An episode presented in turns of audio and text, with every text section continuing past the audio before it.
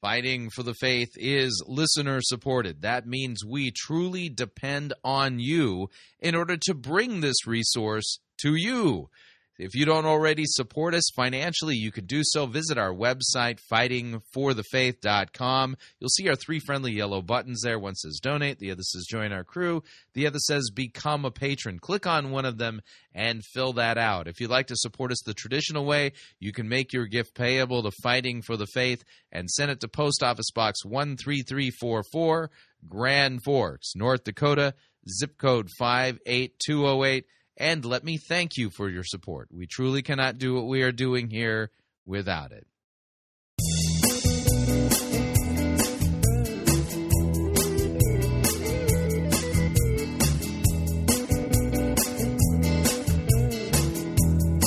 It's time for another edition of Fighting for the Faith, Thursday, January twenty-fourth, twenty nineteen.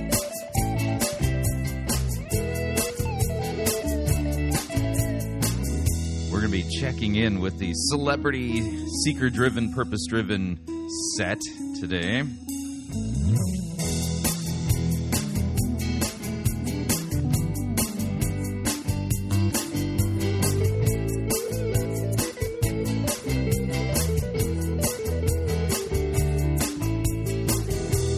Thank you for tuning in. You're listening to Fighting for the Faith. My name is Chris Roseborough. I am your servant in Jesus Christ, and this is the program that dishes up a daily dose of biblical discernment, the goal of which help you to think biblically, help you to think critically, and help you to slow down, stop, open up your Bible, and compare.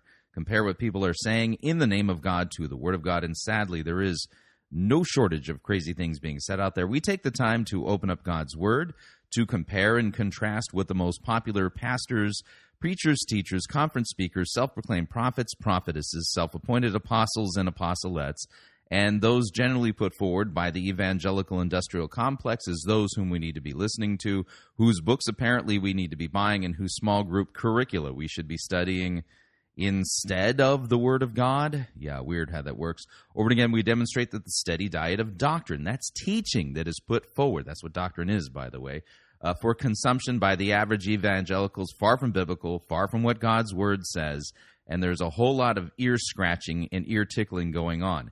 Case in point, and uh, and, and this is uh, you know kind of a, a, an overarching thing we're going to be looking at in today's episode of Fighting for the Faith, the preaching of real Christian sanctification, Christian sanctification of bearing fruit in keeping with repentance, which flows then from the fact that we are repentant, forgiven sinners, uh, Christian sanctification, uh, focusing in on, you know, on keeping God's commands, the law of perfect freedom. This is the way we talk about God's law for a Christian.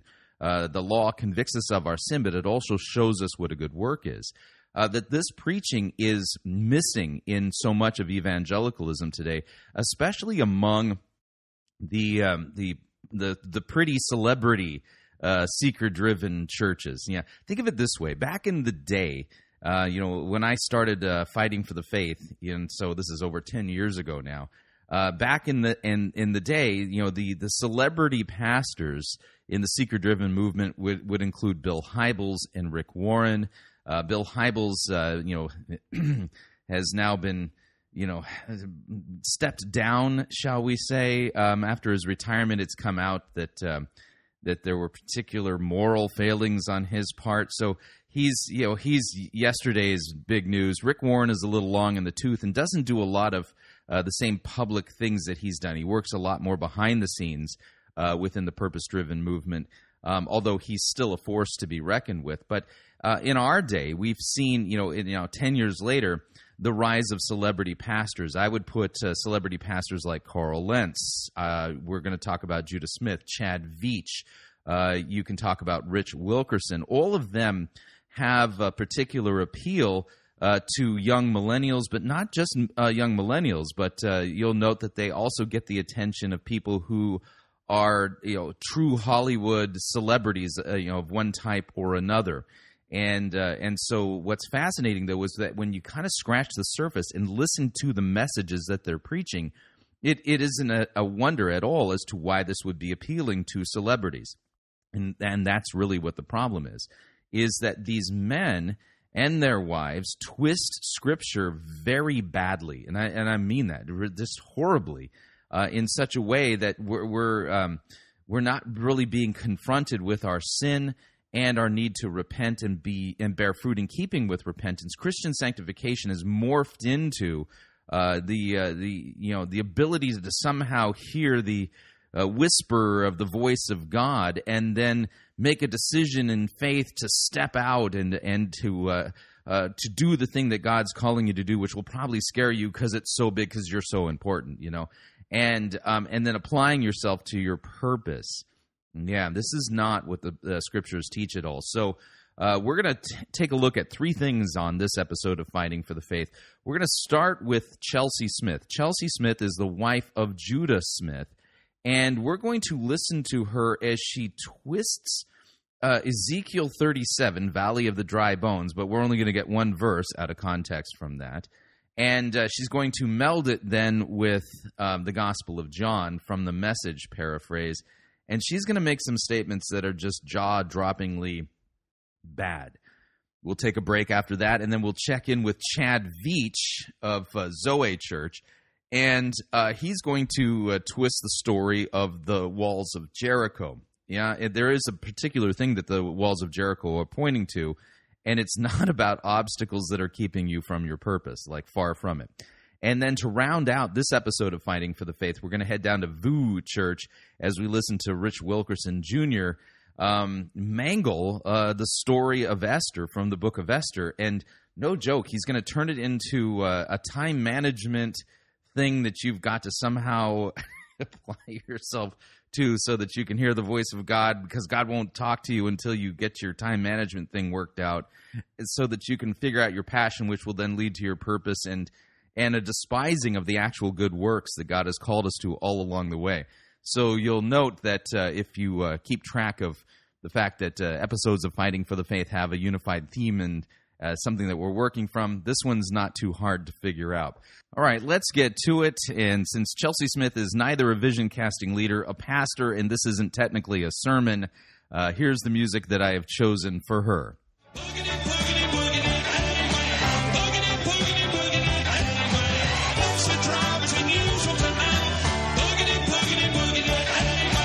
Lord, I want to thank you for my smoking hot wife tonight, Lisa.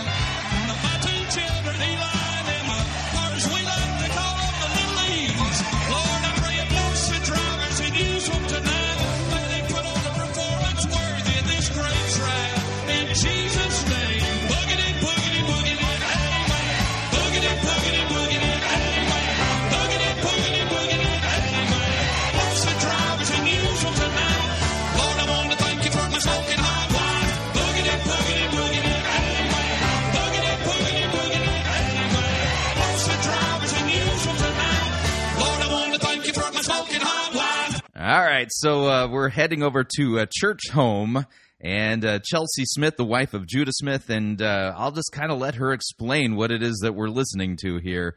Here we go. Turn with me to the book of Ezekiel, chapter thirty-seven, as we have been um, looking at through this time that we have shared together. Ezekiel thirty-seven is awesome, and I'm just going to read a few of the verses, and then we'll show some pictures and tell some stories. I'm going to talk about Viagra. So random. I'm like, Judah, can I talk about Viagra in church? She's like, yeah, it's a group of ladies. You can totally get away with it. Probably not in the way you think I'm going to talk about it, but it'll be fun. Okay. Okay, this is going to be the weirdest ladies' night ever, because our passage, first of all, is talking about a valley of dry bones, and mm-hmm. then we're going to talk about armies and fighting and Viagra. Now, we recently did this. We showed this with Paula White, that the valley of the dry bones in Ezekiel thirty-seven, it gives us the interpretation of the vision itself, and it's a picture of the resurrection. That's what's going on. So what she's going to do with this, I, I, I don't know. It can't be good either way. But she's she said we were going to look at some verses. And by the way, this is a way in which you can twist Scripture. Now, it doesn't always happen that when you're quoting verses, you're twisting God's word, but oftentimes that can be the case. This is called proof texting, when you're ignoring the context of the verses in question in order to just kind of roll up your own theology and create your own theology. So, uh, yeah, that's a, that can be a very um, bad way of approaching the Bible. Viagra. So... welcome to She, which is church home style girls. Like you, you get, we do the makeup tips, we can do panels, and we can do war and Viagra. So, Chelsea, just get to the Bible, okay? Ezekiel chapter thirty-seven, starting here in verse ten.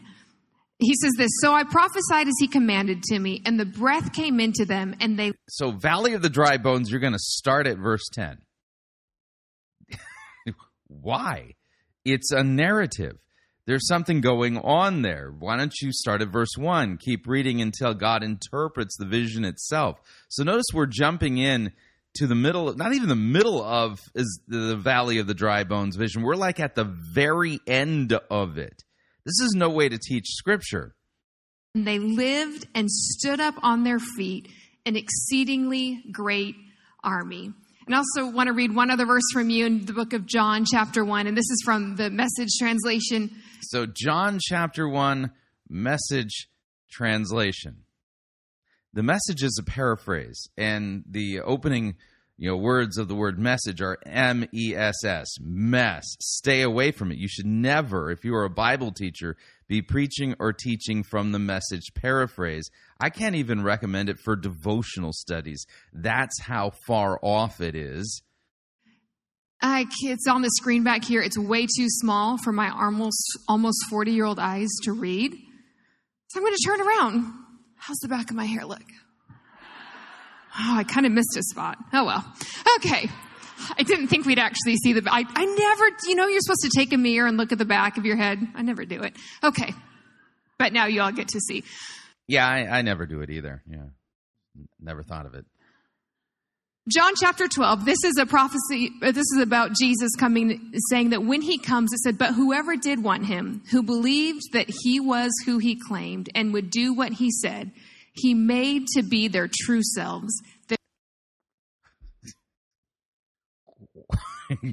What on earth is this? All right.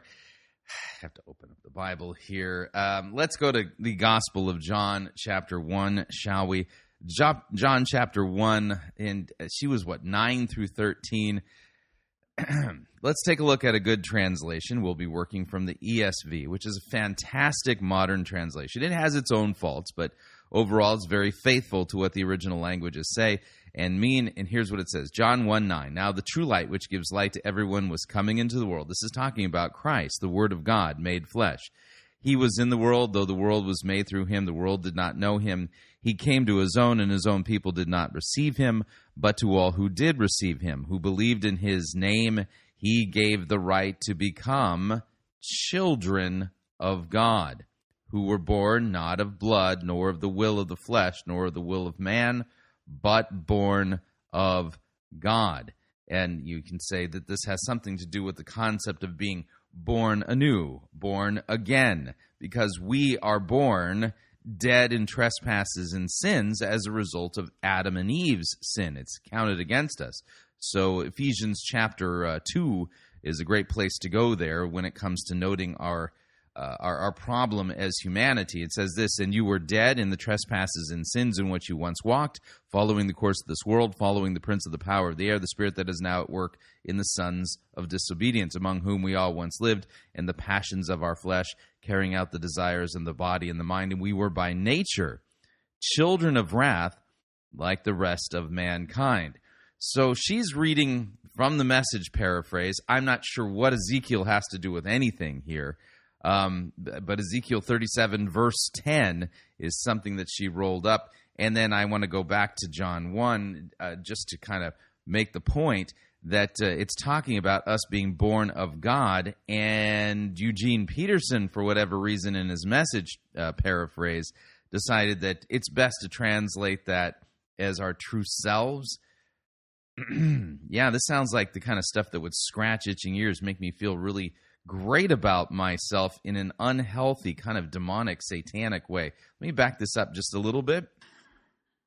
John chapter twelve, this is a prophecy, this is about Jesus coming, saying that when he comes, it said, but whoever did want him, who believed that he was who he claimed and would do what he said, he...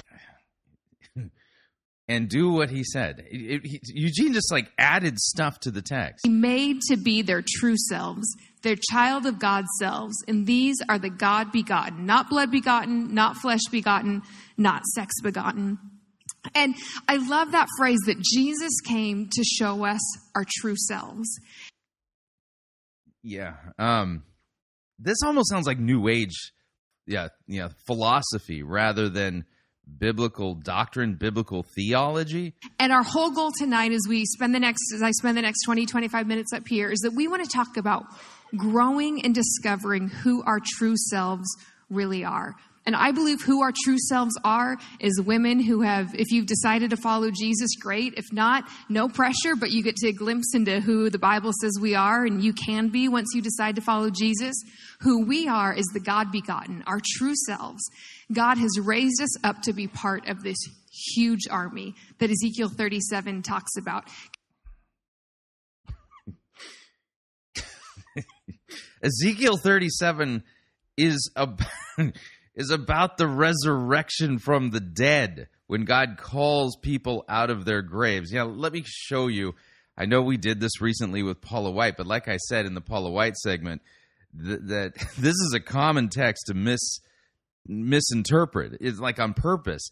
And so let me go to uh, the the well the exa- the explanation from God as to what the bones are all about. So. Uh, Ezekiel thirty-seven eleven, so then he, that's Yahweh, said to me, Son of man, these bones are the whole house of Israel. Behold, they are bone; these bones are dried up, and our hope is lost, and we are indeed cut off. These are the, what they're saying. So therefore prophesy and say to them, thus says Yahweh Elohim, behold, I will open your graves and raise you from your graves, O my people, and I will bring you into the land of Israel, and you shall know that I am Yahweh when I open your graves and raise you from your graves, O my people. Yeah, this, this like it's pointed out with Paula White, this text is about the resurrection. So I'm not sure what Chelsea Smith is doing here by pulling Ezekiel thirty-seven ten out of context and applying it to some... well, women's army. You're, yeah, you're going to see that here. Can you just picture us, this awesome army of women who are fighting and doing what God has called us to do? If you can't imagine it, Marvel has really helped us imagine.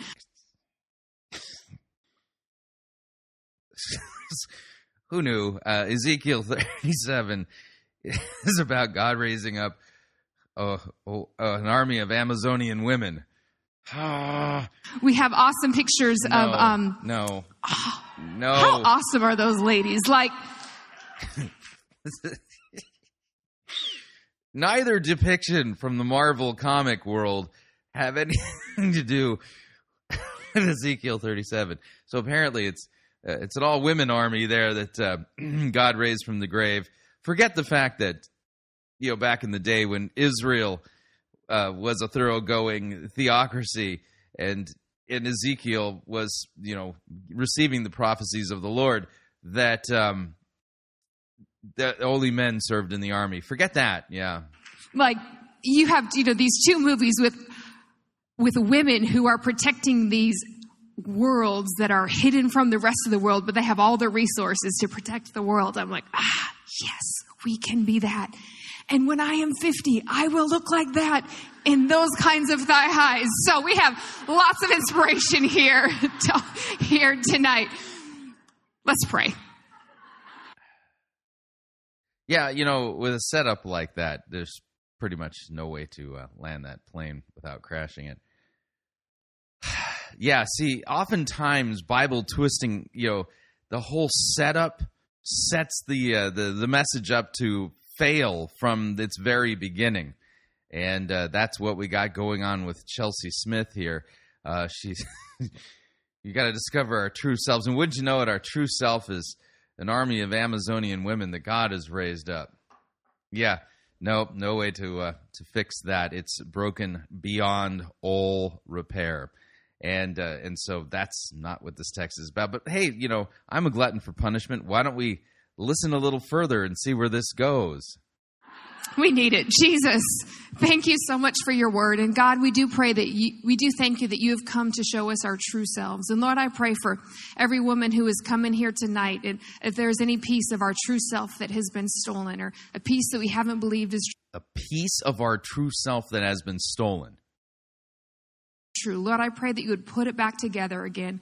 God, I pray that... Or broken. You got to reassemble it. You would use these moments to show us our true selves, who you've truly made us to be, an army set apart and called to fight on your behalf and to fight with you.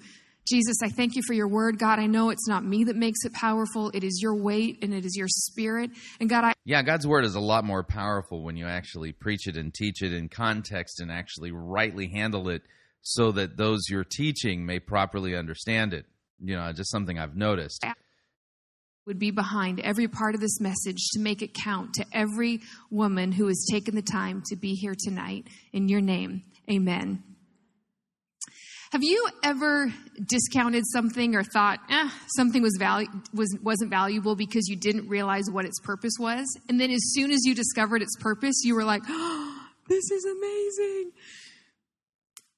Okay, this is where the Viagra comes in. Shoot, I'm giving you the punchline. I just couldn't help it. So I love random facts. I cannot remember my three kids' birthdays. You know, when you go to the doctor's office and you have to fill out the forms, I can't remember any of all those numbers. I have three kids, and that's three numbers per kid. That's nine numbers, and they all get jumbled.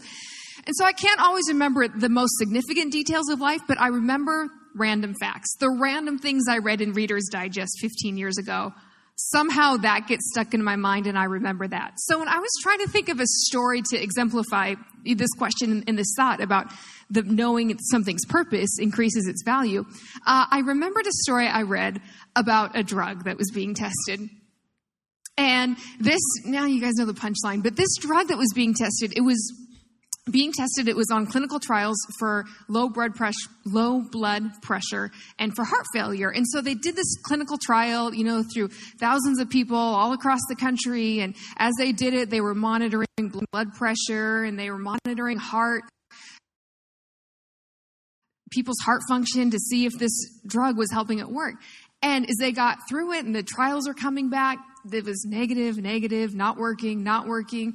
And so they were about to shut down the drug trials and say, this isn't working. We're just going to have to close shop on this. So they asked all of the participants to give the drug back and say, hey, it's not working. It's time to recall it. And oddly enough, none of the older males wanted to give the drug back. They all wanted to keep it. So upon further investigation, the researchers found that what they were just about to throw away has now become the most successful pharmaceutical ever created. And by five years ago, it sold, reached the two billion dollars mark. So what they were about to throw away is totally invaluable, was actually extremely valuable. And I'm sure a lot of people have claimed has helped their lives. Chelsea, what? What does, a, what does a Viagra story have to do with us? It's this. Knowing our value and our purpose is what gives us, sorry, knowing our purpose is what gives us a sense of value and fulfillment. And as we can read here in Ezekiel thirty-seven, you know, we've been talking about it throughout the year. If you can remember back in November, if you can't, it's okay because I can't remember yesterday all the time. But we've been talking about the story and this process that God goes through of bringing to life these bones that had been dead, and they had been shameful bones, and he brought them to life from the inside out, and all of a sudden... Shameful bones? What? Yeah, and maybe that's the reason why she didn't read the previous verses, because, you know, if she had actually read it in context, nobody would be saying, oh yeah, they're those, those shameful bones. No, they're dry. How is dry shameful? Sudden, he didn't just raise them up so that they could walk around and look good. He raised them up. He gave Ezekiel this vision that, yes, it was for natural Israel, but we've read that there's also scholars who say we can take this vision and apply it to our spiritual life and journey and what happens to us today. Again, it's talking about the resurrection. It's coming. It still hasn't arrived yet. He raised them up for a purpose. And when God breathed life into these dry bones that had been dead and they came alive, the picture that the prophet saw was this. They stood up mm-hmm. and they were a huge army. Mm-hmm. And if we live our lives without that purpose in mind... if what, what purpose exactly are you referring to?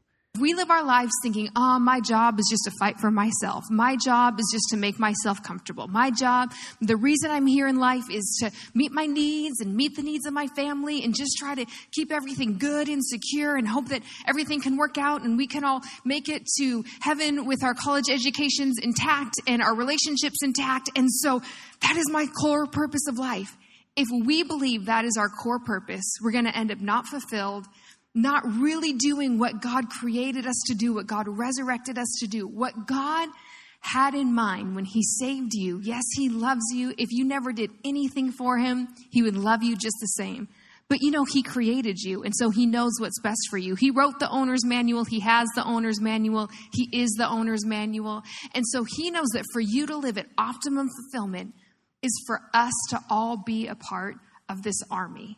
This army of women who are fighting for things that are beyond ourselves and who are living beyond ourselves. And as we begin to get that Amazon Wonder Woman Wakanda warrior just happening, that there's just going to be this fulfillment that is going to become be inside of us that realizes. Yeah, who knew uh, that uh, Ezekiel thirty-seven really can only be fulfilled by Amazonian women.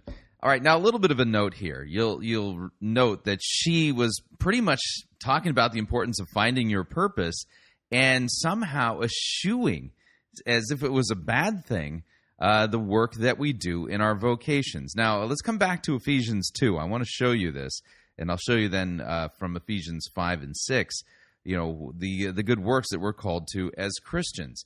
And so Ephesians two, we already read out the first part where we're dead in trespasses and sins, but there's there's more to it, and that is even though we're dead in ta- trespasses and sins, this is how each of us is born. We're uh, we're actually, this is the effect of original sin on all of us. But it says this in verse four, "But God being rich in mercy because of the great love with which he loved us, even when we were dead in our trespasses, he made us alive together with Christ. And by grace you have been saved." And then we get to, uh, you know, I'll skip over to verses eight, nine, and ten, very famous verses.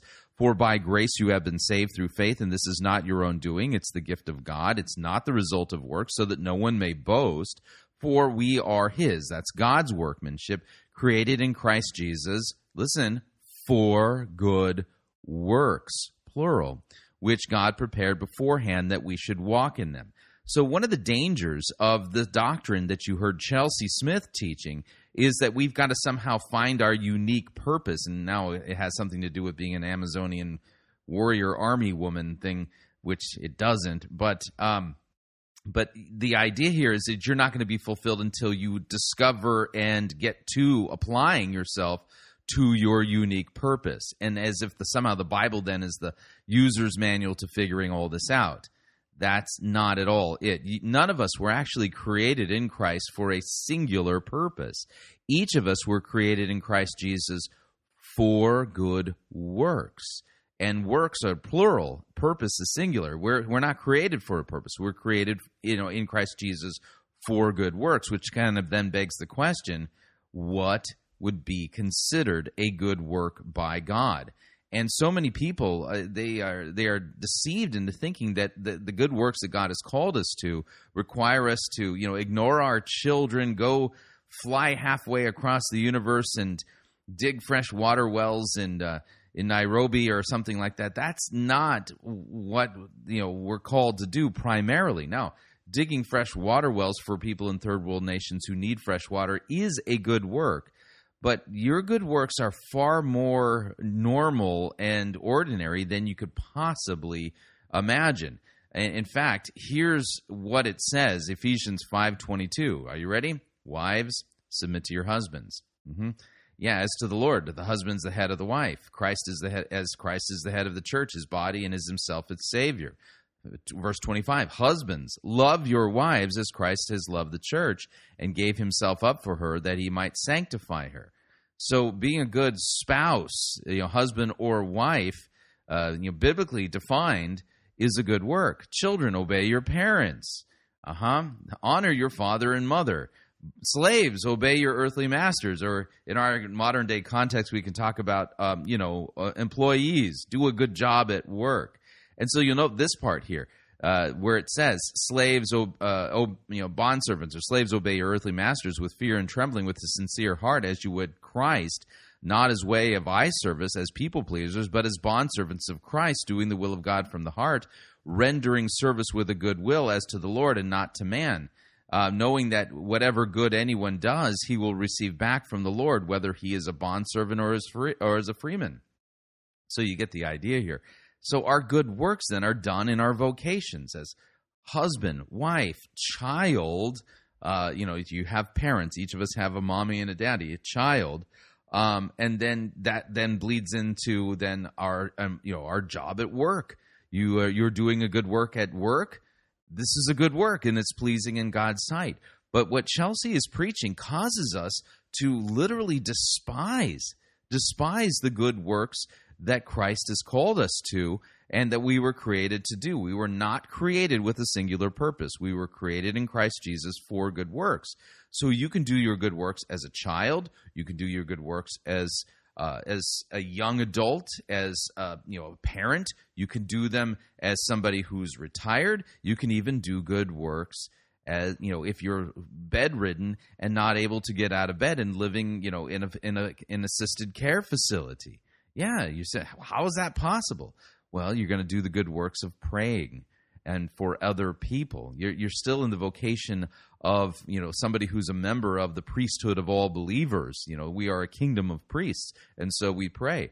So the idea then is, is get this idea that you've got a singular purpose. Just knock that out of your head altogether. We are not created in Christ for a singular purpose. We are created in Christ for good works, and then you will see that the very things you're already doing for the most part, the ordinary, the things that Chelsea kind of poo-pooed, well, those are the ways in which you are serving others, loving each other, loving others as Christ has loved us, and doing the good works that you were created in Christ Jesus to do. So don't despise those and think that they are getting in the way of your purpose. No, you are created in Christ Jesus for those exact good works. So see them for what they are, as pleasing unto the Lord.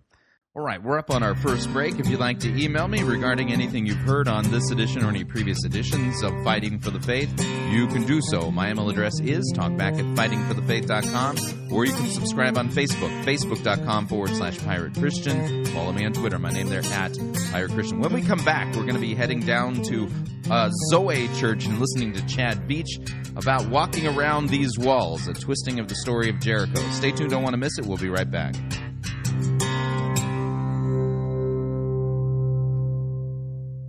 Living a life of purpose can't save you.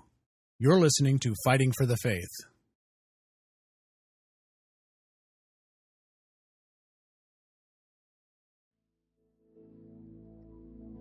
This is the air I breathe.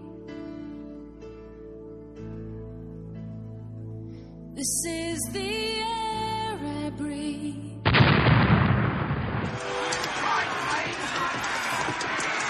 I've had enough of this sissy pansy turning for the written music you have the audacity to call worship. Men, put this entire girly praise band in the boo box. Let's wheel in the organ and get some real worship music underway.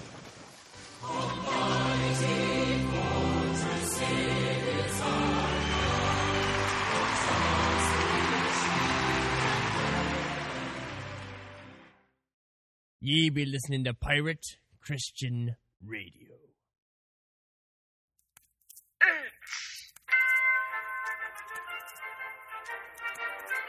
Max Holliday's Birdcage Theater presents Church Day Select.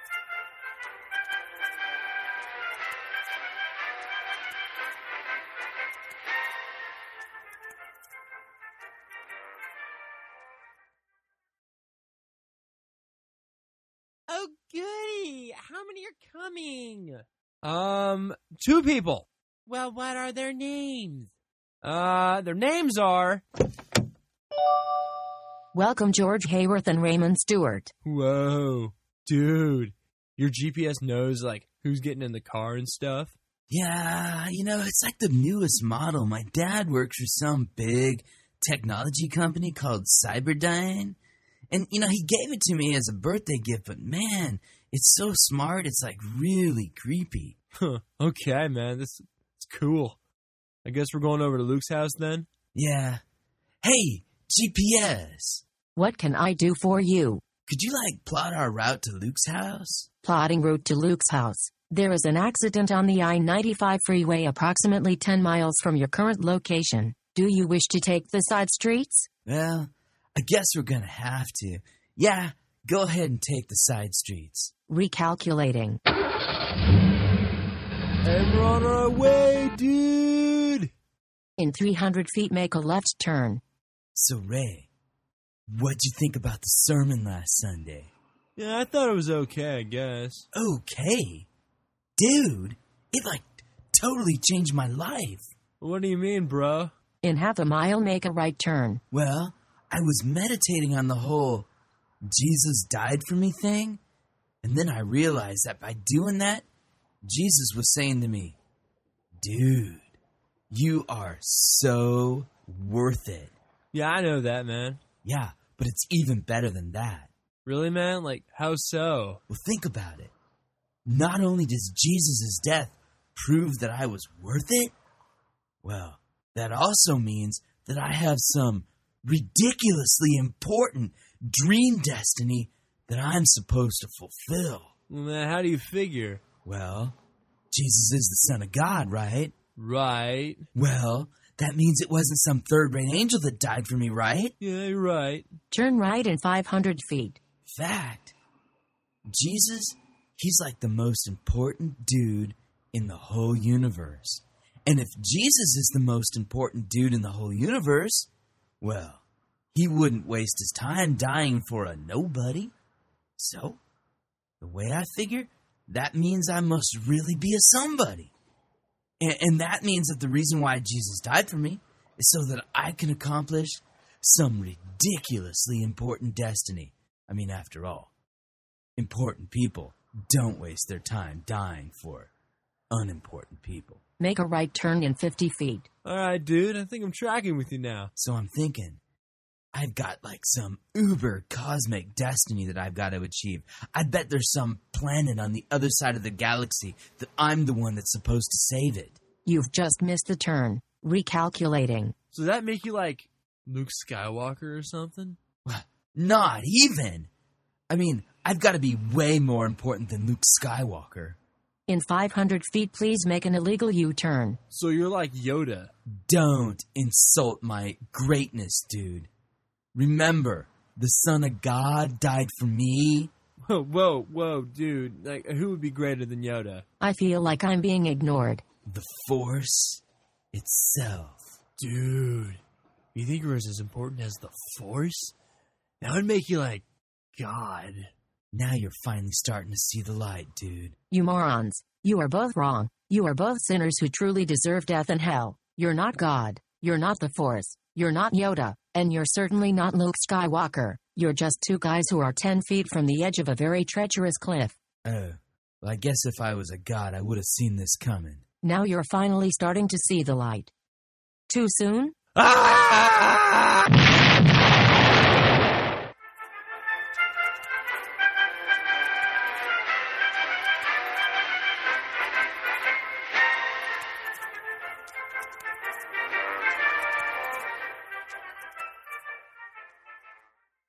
Hi, Chris Roseborough here to talk about our longtime featured advertiser, Cheapo Air. Doesn't matter if you're traveling for business reasons or for pleasure. Doesn't matter if you're traveling within the United States or abroad. Cheapo Air is the place for you to save literally hundreds of dollars on your airfare, hotel rooms, and rental cars. Visit our website, fighting for the faith dot com. On the side of our website, you'll see our ad banners. Look at the ad banner for Cheapo Air, and look on it. There's a promo code. Write the promo code down.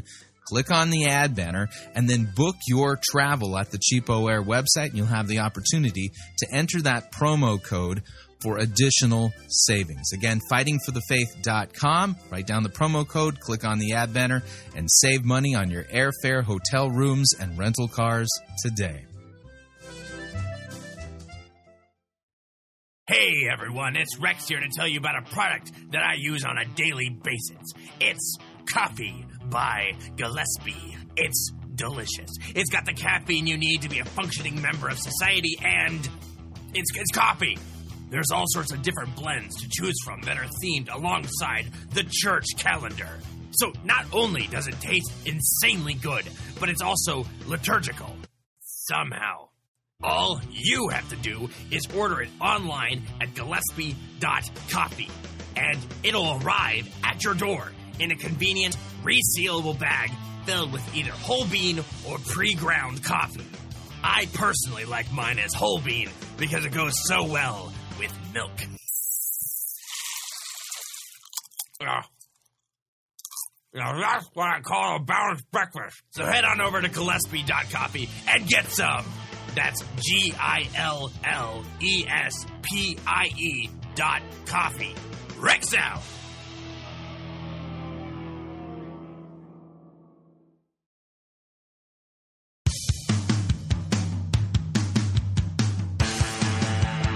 Bum, bum, bum, bum, bum, bum. Na, na, na, na, na, na. All right, we're back.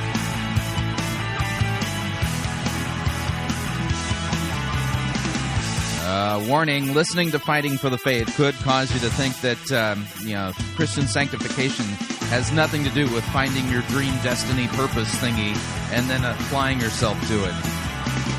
Just a reminder, Fighting for the Faith is listener-supported radio. That means we depend upon you and your generous gifts and financial contributions in order to continue to bring Fighting for the Faith to you and to the world. And you can partner with us by visiting our website, fighting for the faith dot com. When you get there, you'll see our three friendly yellow buttons. One says donate, the other says join our crew, the other says become a patron. When you join our crew, you get to pick your rank in our crew, and rank is based upon your monthly commitment. Lowest rank is Powder Monkey at nine dollars and ninety-five cents a month. After that, Gunner's Mate at twenty-four dollars and ninety-five cents a month. From there, Master Gunner at forty-nine dollars and ninety-five cents a month, and then Quartermaster, ninety-nine dollars and ninety-five cents a month. Joining our crew is a great way to support us. Of course, if you'd like to make a one-time contribution, you can click on the Donate button. If you'd like to become a patron via Patreon, click on the Become a Patron button. If you'd like to support us the traditional way, you can make your gift payable to Fighting for the Faith, and then send it to Post Office Box one three three four four, Grand Forks, North Dakota, zip code five eight two oh eight. And let me thank you for your support. We truly cannot do what we are doing here without it. All right, moving along, we have a, a Vision Casting Leader update uh, proper, so let's do this.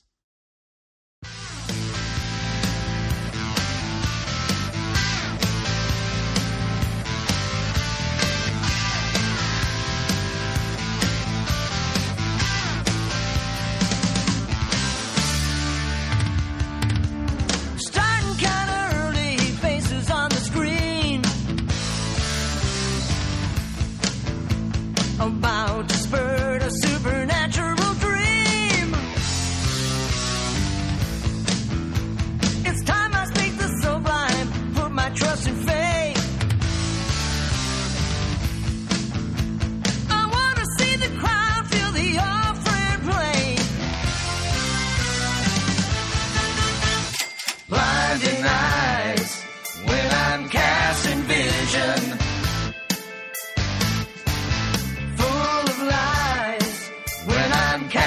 Vision. Ooh, comes from Nick Blue and me. It's having you with G. My captured vision makes the best of me. The best of me. Pushing on the poor soul, no soul we see.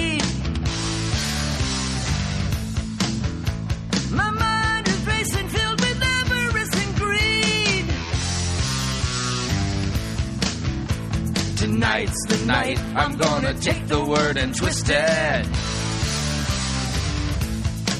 Crying all of these tears, but the Lord's not in it. Blinding eyes.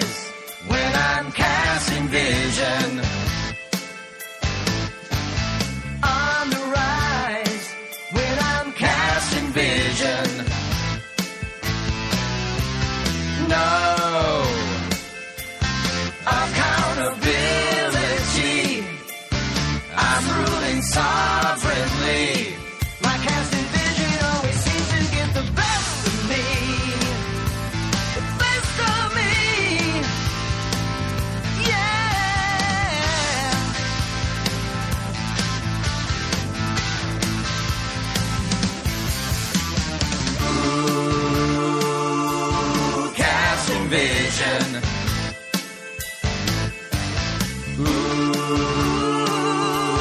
casting vision. Ooh,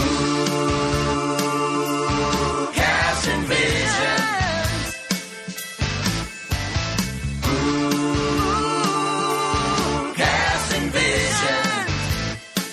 Feel that place. Yeah, there we go. Casting vision. Los Lobos Ministry Records. And their uh, version of Casting Vision. All right, so we're heading over to Zoe Church, and we're checking in with Chad Veach. Chad Veach is another one of these super popular with celebrity-type uh, pastors in the seeker-driven, purpose-driven movement. And he's going to be talking about the walls of Jericho, the story found in, in the book of Joshua. And he's not going to correctly identify what that is pointing to. In the Old Testament, Scripture is very clear. We're dealing with types and shadows, and the Promised Land itself is explicitly explained to us in Hebrews chapter eleven. And when you can sort that part out, you can work out how the rest of the typology, types and shadows, works out in the story of how Joshua leads the children of Israel through the Jordan River into the Promised Land and what Jericho represents. And so uh, grab a Bible. We're going to be in a few different texts of Scripture. And uh, here's Chad Veach in uh, Walking Around These Walls. Here we go. Now, if you don't know much about the Bible, let me just explain to you who we're talking about and exactly the context of what they're facing. Moses. Yeah. Moses, we talked about Moses in our Crush series. Moses, God chose him to be the, the leader of the Israelites to bring them out of captivity and into the Promised Land. So God used Moses. Moses experienced many miracles. They crossed through the Red Sea. They got, remember the plagues, they got out of Egypt. They got out of slavery. And, and Moses led them to all the way up until the time they were about to enter into the Promised Land. Right before they go into the Promised Land, Moses has a, whoopsies, uh, he makes a mistake. Yeah, he disobeys God. Uh, he strikes the rock a second time when he was told to speak to it. And God says, Moses, we're not going to use you to... To, to lead God's people, my people, into the Promised Land. So Moses passes away, and God chooses a new leader, and the new leader, his name is Joshua. Now, let's kind of work through some of the types and shadows right now before we get too far into this message so that you can see for yourself, you know, really what should be going on here. So we're going to head over to Hebrews chapter eleven. Hebrews chapter eleven, and in Hebrews chapter eleven, we are told explicitly what the shadow, type and shadow of the Promised Land is referring to. So Hebrews eleven verse eight says, "By faith Abraham obeyed when he was called to go out to a place that he was to receive as an inheritance, and he went out not knowing where he was going. By faith he went to live in the land of promise, as in a foreign land, living in tents with Isaac and Jacob, heirs with him of the same promise. For he was looking forward to the city that has foundations, whose designer and builder is God."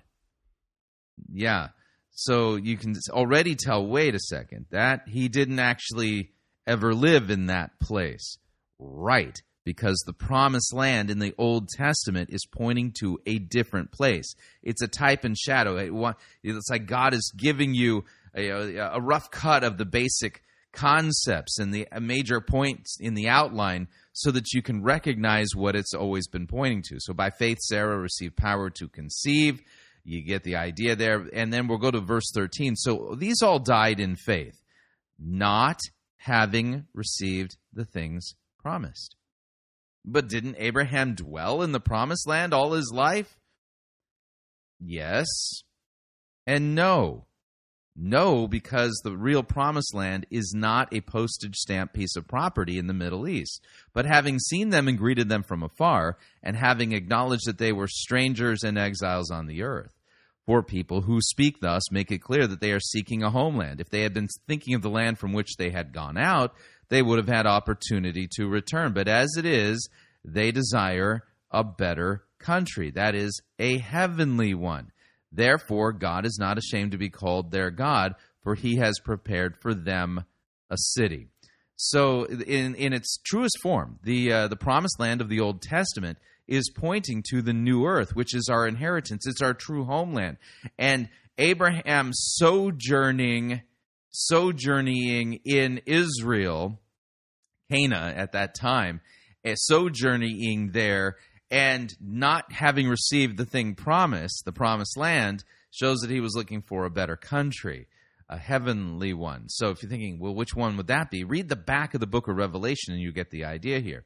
Now, next type and shadow is actually very thinly veiled because God himself is the one who used Moses to basically give us the Ten Commandments, to give us the law of God. Now, question, can the law save you? Answer, no, it can't. It can only tell you where you have fallen short. It'll let you know the things that you haven't done that you shouldn't have done, and it'll tell you about the things that you've done that you shouldn't have done. The law doesn't save you. The law convicts you of your sins. We are saved by grace through faith alone. So can Moses take you into the true promised land? Answer, no, Moses cannot. So who is it that is the one who takes us into the real promised land? Answer, Jesus. And Jesus' Hebrew name is Yeshua or Joshua. So you'll note that it is not Moses who brings the children of Israel into the promised land. It's Joshua, Yeshua. And it's, he's sitting there going, but that's the exact same name as Jesus. That's on purpose. You know, sometimes God makes it so plain that, you know, it's like having a pimple at the end of your nose. There's no way to miss it. So that's the idea. So Moses can't bring you into the promised land. Only Christ can take you into the promised land. And that's part of the reason why there's this change of changing of the guard. And you sit there and go, but yeah, but Moses messed up. That's why he wasn't able to make it in. Of course, Moses is a sinner like you and I, and even Moses had fallen short of the glory of God and did not, did not keep God's law perfectly. So not even Moses can be brought into the promised land by the law. So his, his disobedience is the thing that disqualifies him from going into the promised land, just like our disobedience to God disqualifies us from going into the promised land. So Jesus has to come and to forgive us and wash away our sins. And you'll note then uh, a miracle takes place. It is a lot like the miracle that took place Uh, with the crossing of the Red Sea. It is the parting of the Jordan River. Both of these are allusions to baptism and the washing away of sins. Joshua is the one who leads them, the children of Israel, then through the waters of the Jordan to be baptized on their way into the real promised land. You kind of get the idea then. And so then what is Jericho representative? Well, you'll note that the children of Israel march around Jericho, you know, set, you know, many times. And eventually they shout. There's a trumpet blast. There's a shouting, and the walls come tumbling down. You can think of it this way then, that uh, once they get to the promised land, Jericho is kind of a stand-in for sinful humanity. And and then you, you get a picture of the end of the world, if you would, in the destruction of Jericho. That's really the picture of what's going on. So the fall of Jericho is a type and shadow of the day of Jesus' return in glory to judge the living and the dead. So now you've got all the major categories in play for the how these Old Testament types and shadows work. But uh, Chad Veach here, he's, um, he, he's, he's instead, um, well... missing the point, if you would. He's missed the point tremendously, making it about something that it really isn't about. Now Joshua takes over, and the first thing God says in Joshua chapter one, God tells this guy time and time again, he says, Joshua, be strong and courageous. He says, Joshua, do not be afraid, do not fear. In other words, you cannot be a leader and live being gripped by fear. He says, be... Sh- yeah, you catch that little part. You can't be a leader and be gripped by fear. Yeah, purpose-driven guys like Chad Veach, you know, the seeker-sensitive guys, it's they they overdose on on like worldly leadership. And so for him, it's all about being a vision-casting leader, which is why he put that little plug in there. Be strong and courageous. I'm with you. Be bold. Be strong. I'm the Lord your God. So he's promised these things, and he's promised to use Joshua to bring God's people into the promised land. Now, the promised land is a land flowing with milk and honey. It's an awesome land. It's a spacious land. LeBron lives there. No.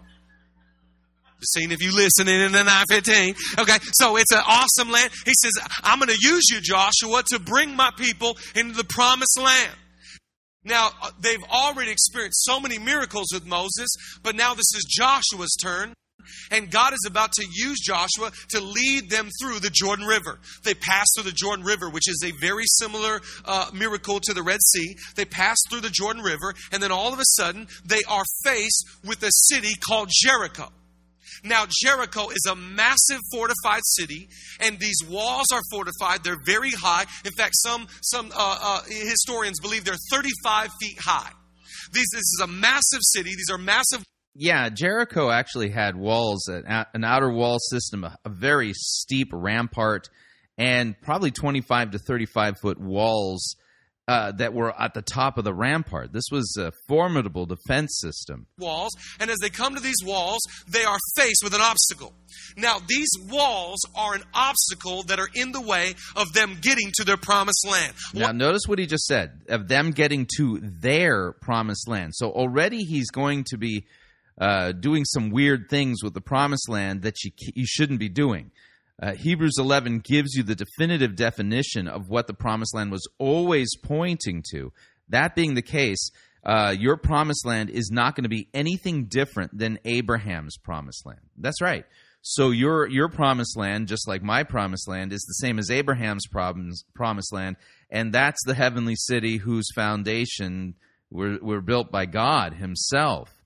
It's not about any, ob- you know, this isn't about, you know, getting a better job, finding your purpose, uh, you know, getting married or anything like that. That's not what this is referring to, but that's what he's doing here. I want to talk together around the idea that there's something that's standing in the way between you and the thing that God wants you to do. There- yeah, the thing that God wants me to do is not my promised land. And again, you know, the thing God wants me to do, well, we're created in Christ Jesus for good works, plural, not a purpose, singular. There might be an obstacle in your way. There might be a blockage in the way. There might be a relationship, a hang-up, an addiction, something that's blocking you from getting into the thing that God's destined you to become. No. Yeah. So you'll note here, this is a very common way of, of interpreting the promised land, but this is not how Scripture interprets it. So we have to go with how Scripture interprets it, not how people like this are interpreting it, and I would say misinterpreting it. In fact, misinterpreting the promised land and missing, you know, missing what it really says in Scripture about what it is, uh, is is to literally endanger yourself, because now you're going to be chasing your tail, thinking it's God's will for you to figure out what your promised land is when God's Word already tells you what it is.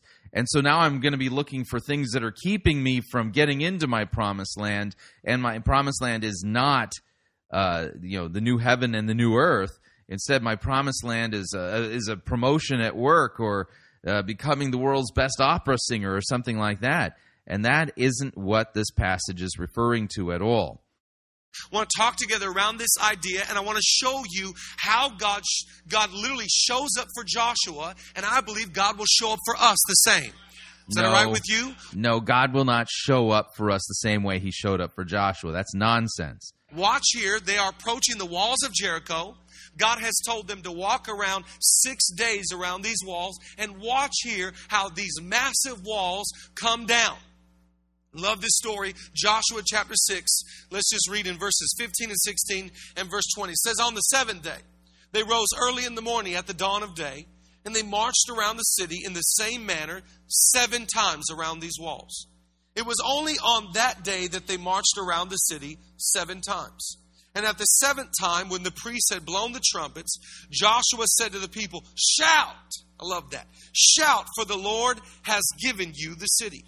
So the people shouted, and the trumpets were blown as soon as the people heard. Now, little note here. You know, one of the ways you can tell that this is referring to something uh, other than just the event itself. Now, by the way, the, the fall the fall of the walls of Jericho, this, this account really happened in human history. And God used this account and the details of it for the purposes of pointing us to our real promised land. And, and so I already made the claim that uh, this is referring to, in type and shadow, the, the end of the world. So note, as he's reading the account, you have a shout and you have trumpets. Well, oddly enough, you uh, you have something very similar And let me let me pull this up in the New Testament here. Let me do that real quick. There we go. In the New Testament, we have examples of this being discussed in Scripture in relation to the end of the world. So First Thessalonians four, talking about Christ's return, verse sixteen, "For the Lord himself will descend from heaven with the cry of command, with the voice of an archangel, with the sound of the trumpet." And so you, you, you so here these trumpets and, you know, this shouting occurs in relation to the end of the world. The details actually match. And so, you know, um, so he will send out his angels with a loud trumpet call, and they will gather his elect from the four winds. So the shout of the archangel, the cry of the archangel, the shout of the archangel, the trumpet, these are referring then, you know, it is, Jesus is talking about the end of the world. And so the fall of Jericho, in reality, is in type and shadow, like a dress rehearsal picture of the end of the world, the judging of the world. And then who is it that escapes? Uh, those who have the scarlet thread. Yeah, Rahab the prostitute, the scarlet thread of, of uh, you know, hanging out her window. So her and her family are saved. They're rescued. She's the one who helped the spies, and she believed. And oddly enough, when you do the research on this, uh, Rahab ends up marrying uh, the man who, who you know, at that point, the, the line of the Messiah had come up to. Uh, so Rahab, she becomes the mother of Boaz, and Boaz marries Ruth, and uh, and then they have Obed, and you know, and and and, and so their their children then are the direct line that goes through David, you know, the son of Jesse, on on to Jesus. And so, you know, work the typology here. Scripture teaches you to work these things out in this way. And you again, again, you get this picture of what's going on. So Rahab the prostitute, the one who is saved after the te- the trumpets and the shouting and the destruction of the walls of Jericho, after Joshua has showed up with his army to conquer Canaan, right? You get the idea. And then that immediately commences with Rahab marrying uh, the guy who's next in line for the Messiah. She's a picture of the bride of Christ. All of this imagery is so well documented and easy to unpack when you stop looking for yourself in Scripture and start figuring out how to tie it back into Christ and interpreting Scripture the way, you know, Scripture tells you to. But see, he's not familiar with the, you know, putting these dots together, and as a result of it, he thinks the Promised Land is something you're supposed to do. Heard the sound of the trumpet, the people shouted a great shout. Everybody say great shout. A great shout, and the wall fell down flat, so that the people went up into the city, every man straight up before him, and they captured the city. Fantastic story. They've been circling around the walls for six days, just once. But on the seventh day, there's something about that number seven. On the seventh day, they marched around that city seven times. And when that cue came, he said, blow the trumpets, all of God's people, I want you to give a shout. And the Bible says they gave a great shout. And the Bible says literally when they shouted, the walls of Jericho came falling down flat.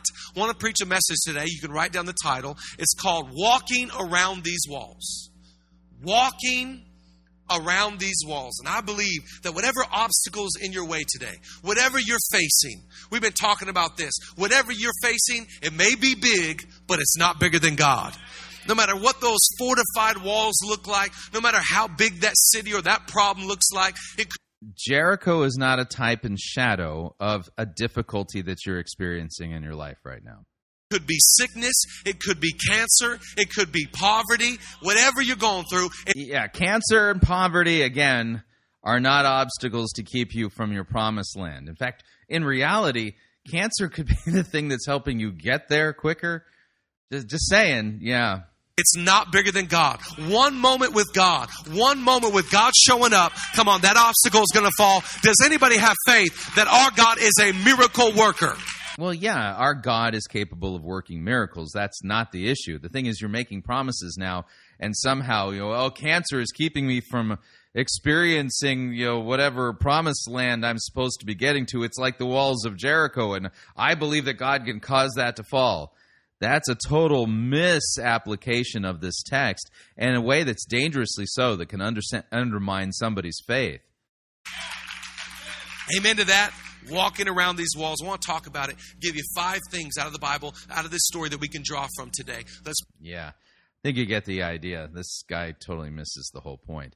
So if you found this helpful, and hopefully you did, you know, and you learned a little bit about learning how to use, you know, Scripture's interpretation of some of the types and shadows so that you can put the rest of the pieces together and see how it plays into it. Because, again, in the Old Testament, we have these symbols, but in the New Testament, we have the arrival of the thing that was symbolized.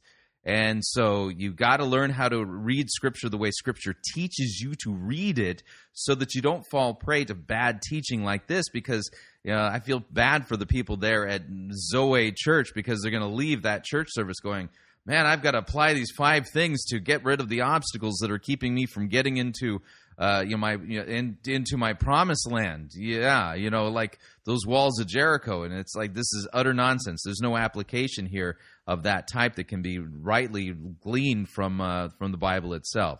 All right, we're up on our second break. If you'd like to email me regarding anything you've heard on this edition or any previous editions of Fighting for the Faith, you can do so. My email address is talkback at fighting for the faith dot com, or you can subscribe on Facebook, facebook.com forward slash Pirate Christian. Follow me on Twitter, my name there at Pirate Christian. Quick break. When we come back, we're heading over to Vous Church as we listen to Rich Wilkerson teach us about the book of Esther.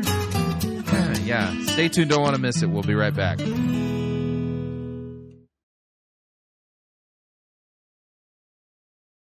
No visions are cast here. You're listening to Fighting for the Faith. Pirate Christian Radio Theater presents Death of a Salesman. Are ye a salesman? Why, yes, I am. Can I interest you in some...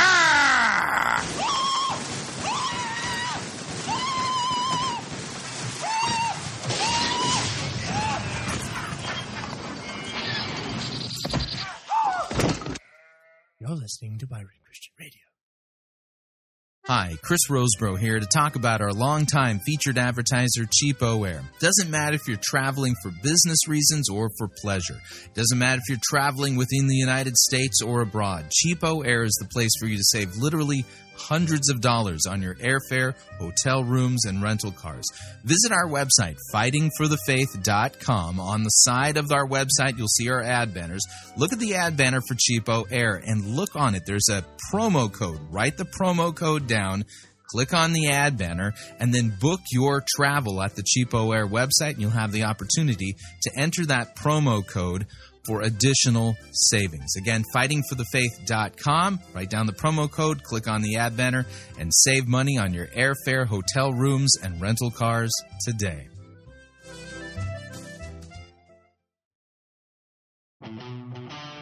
Hey, you. Yeah, you. Listening to this program right now. Have you ever found yourself wishing there was more Fighting for the Faith content that you could listen to and share with your friends? Well, you're in luck, because we now at Pirate Christian Media have a YouTube channel that we upload content to on a weekly basis. We got programs like Twist Busters, You Don't Have to Be a Cessationist, Messed Up Church, exclusive Skype interviews, Pirate Gang Conversations, and our most popular segment, Dumpster Fire. So if you're looking for some extra Pirate Christian Media goodness in your life, head on over to YouTube and search for Fighting for the Faith and subscribe.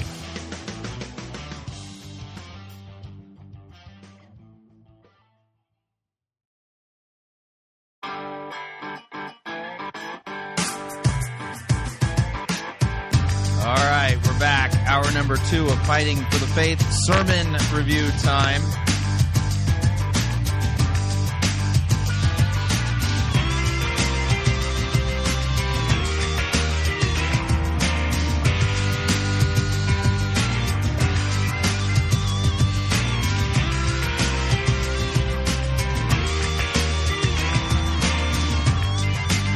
Let's do this right, though.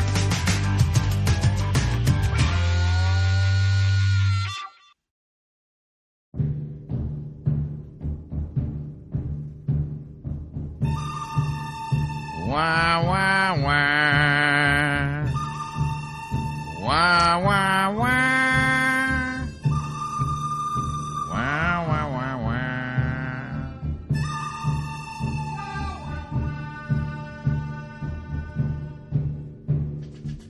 good, the bad, the ugly. We review it all here at Fighting for the Faith. We're an equal opportunity sermon reviewing service. Today's sermon comes to us via Vous Church. Rich Wilkerson presiding. And uh, this is supposedly about the Book of Esther. I don't know how. And the name of it is Book of Esther, Timing is Everything. And no joke, no sooner will you hear Rich Wilkerson read out a portion of the Book of Esther. Uh, he will then depart from the text and just kind of do his own thing, as if somehow the Book of Esther is all about the thing that he's talking about, but it ain't at all what it's about, if you know what I mean. So let me go ahead and back off on the music. And without any further ado, here's Rich Wilkerson. The Book of Esther, Timing is Everything. Here we go. Chapter four, verse twelve. Are you ready? Yeah. So the Bible says, Esther chapter four, verse twelve. It says, when Esther's words were reported to Mordecai, he sent back this answer. Do not think that because you are in the king's house, you alone of all the Jews will escape. For if you remain silent at this time, relief and deliverance for the Jews will arise from another place, but you and your father's family will perish. And who knows that you have come to your royal position for such a time as this. Now, a little bit of a note here. We, we, I have no idea what's going on because this is a weird place to start. Now, maybe this is a sermon series and he taught on Esther last week. But I think we need to do a little bit of uh, context work. Remember, the three uh, rules for sound biblical exegesis are context, context, and context. And so when we apply the three rules of context, we're going to understand what's going on. Now, we're going to back up just a little bit. So uh, into Esther chapter three. I'm going to go to verse one. I want to read out a, a portion of the story itself so that you can see the actual dire Um, circumstances that the children of Israel have found themselves in. The children of Israel are in captivity in Babylon, uh, and Esther is becoming, you know, has become a princess, and all of that's in the earlier chapters. And as people who are not Babylonian, uh, and they are in exile from their their homeland, Uh, they are foreigners, and they're not well liked by some of the longtime residents of Babylon, is the best way I could put it.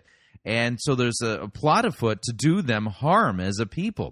So Esther chapter three says this, after these th- after these things, uh, King Ahasuerus uh, promoted Haman the Agagite, uh, the son of Hammedatha, and advanced him and set his throne above all the officials who were with him.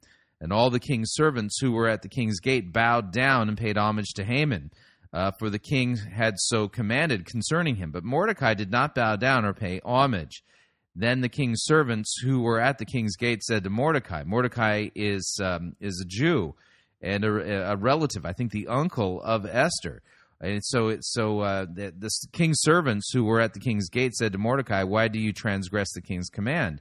And when they spoke to him day after day, he would not listen to them. They told Haman in order to see whether Mordecai's words, uh, words would stand, for he had told them that he was a Jew. And when Haman saw that Mordecai did not bow down or pay homage to him, Haman was filled with fury. But he uh, but he disdained to lay hands on Mordecai alone. So as they had made known to him the people of Mordecai, Haman sought to destroy all the Jews, the people of Mordecai, throughout the whole kingdom of Ahasuerus. And so in the first month, which is the month of Nisan, in the twelfth year of King Ahasuerus, they uh, they cast pur, that is, they cast lots before Haman day after day, and they cast it month after month until the twelfth month, which is the month of Adar. And then Haman said to uh, King Ahasuerus, there's a certain people scattered abroad and dispersed among the people in all the provinces of your kingdom.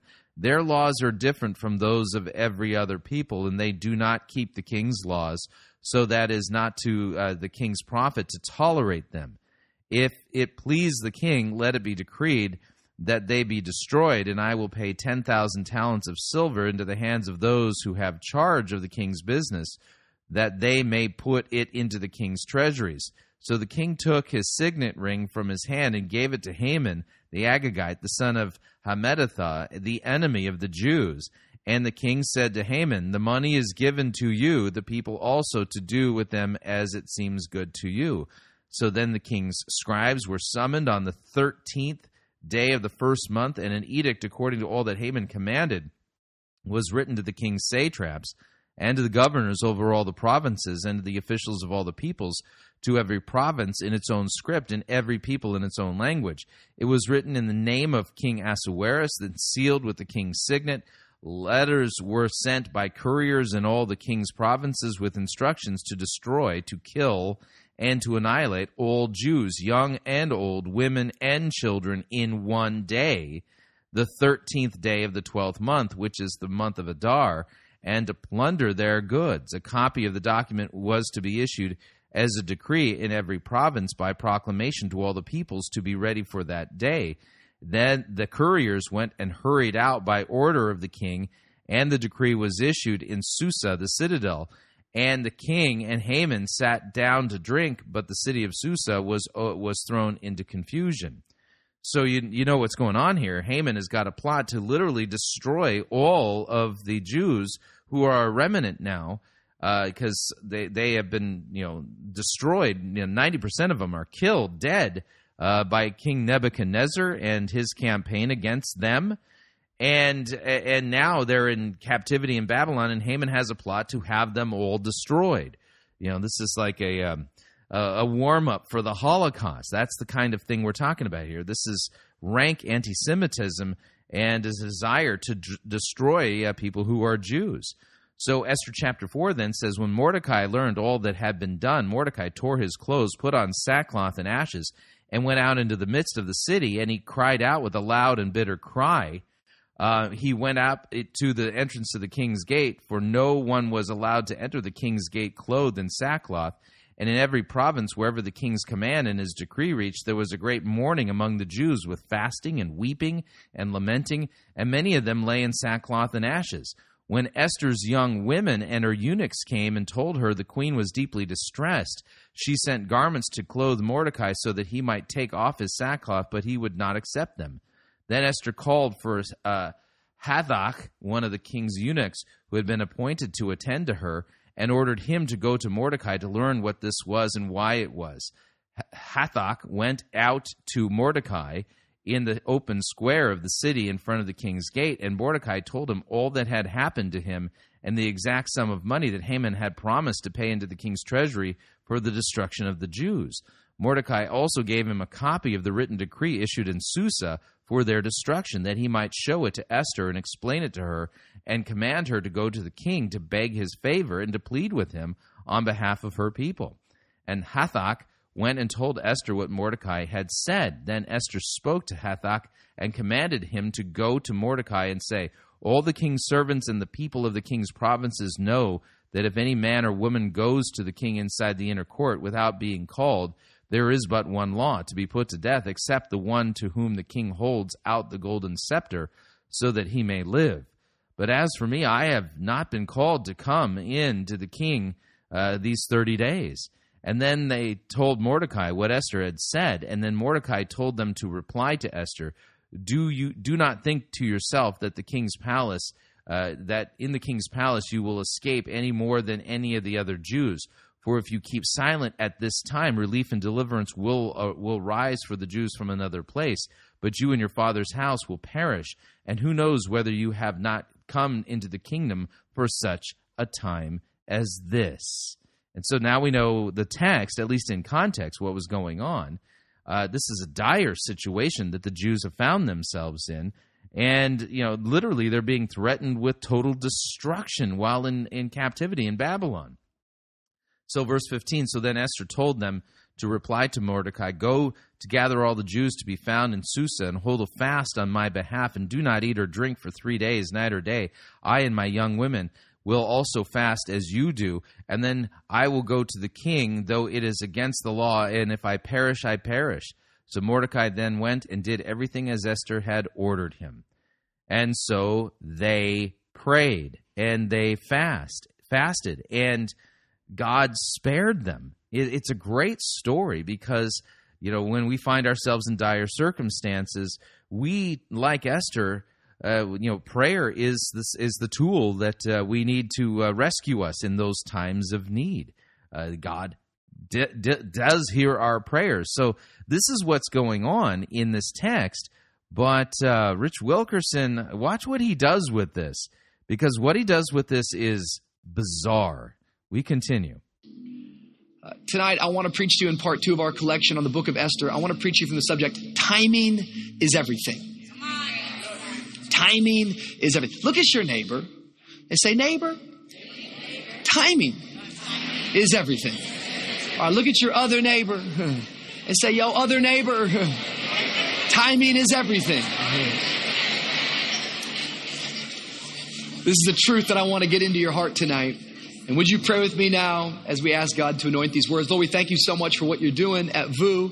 We thank you that tonight, God, you've brought us here for such a time as this. Lord, I pray now that you would have your way in this place. Change us from the inside out. May we never be the same. God, we thank you, Lord, that you're moving. And now I ask, Lord, that you would move in people's hearts here tonight. In Jesus' mighty name, all of God's people said? Yeah. All of God's people said? Yeah. Oh, come on, six p.m. Mayhem service. Can you make a little bit of noise?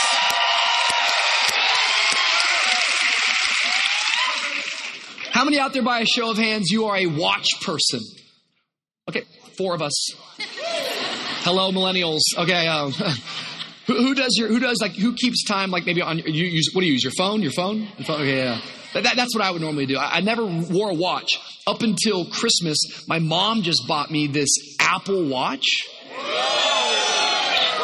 Your boy. Like, there's a lot of power on my wrist right here, man. A lot of technology up in this thing. It, it kind of makes me laugh, though, because it's like, man, the expectations have really grown for the watch. I sort of feel bad for all the other watches. They're like, when did just telling time stop being enough? So uh, already we're off to a weird start, because he is talking about a, a watch and time, and the name of the message is Timing is Everything. What does this have to do with the story of Esther? The Apple Watch is crazy. It can do so much stuff. Like, I'm telling you, every app that's on my phone is now on my wrist. This thing not only tells time, it counts how many steps I take. It watches my breathing. It tells me my heart rate. It'll give me the weather. I can text message my friends. It can do all of this while paying every one of my bills all at the same time. I think in a lot of ways, the Apple Watch is a really good illustration for what people look like in two thousand nineteen, because in two thousand nineteen, we are moving at a pace like we have never moved at before. I mean, humanity is moving fast and going quick and doing so many different things. And a lot of us, we actually think that we're as powerful as the Apple Watch. We think that we can multitask just like the Apple Watch. But truth be told, every human being is actually unable to multitask. We can only do one thing at a time. What does multitasking have to do with the story of Esther? Therefore, in two thousand nineteen, time still is our most valuable commodity. Time is one of these interesting things, because regardless of where you come from and regardless of who you are, regardless of how much money you have, regardless of the family you were born into, regardless of your education, everybody on the planet gets the same twenty-four hours a day. And contrary to popular belief, you cannot buy time, you cannot borrow time, and you certainly can't make time. You can only spend time or waste time. Oh, I'm coming at you tonight. With what? This is utter nonsense. What does this have to do with God's deliverance of the Jews in captivity in Babylon from Haman's plot to have them all destroyed? Night on the second Sunday of the new year, for all of us to take a moment to audit, where is our time going? Because wherever your time goes, your life will follow. The question tonight is, is where are you spending your time? Or better yet, where are you wasting your time? Is your time going... What does this have to do with Esther? going to things that matter? Is your time going to the things that you're passionate about? Are you spending your time on things that will live on after you die? Is your time going towards eternal things? No matter who I come in contact with these days, have you noticed that everybody today is busy? Like, it's like almost cool to be busy. Dude, I'm busy.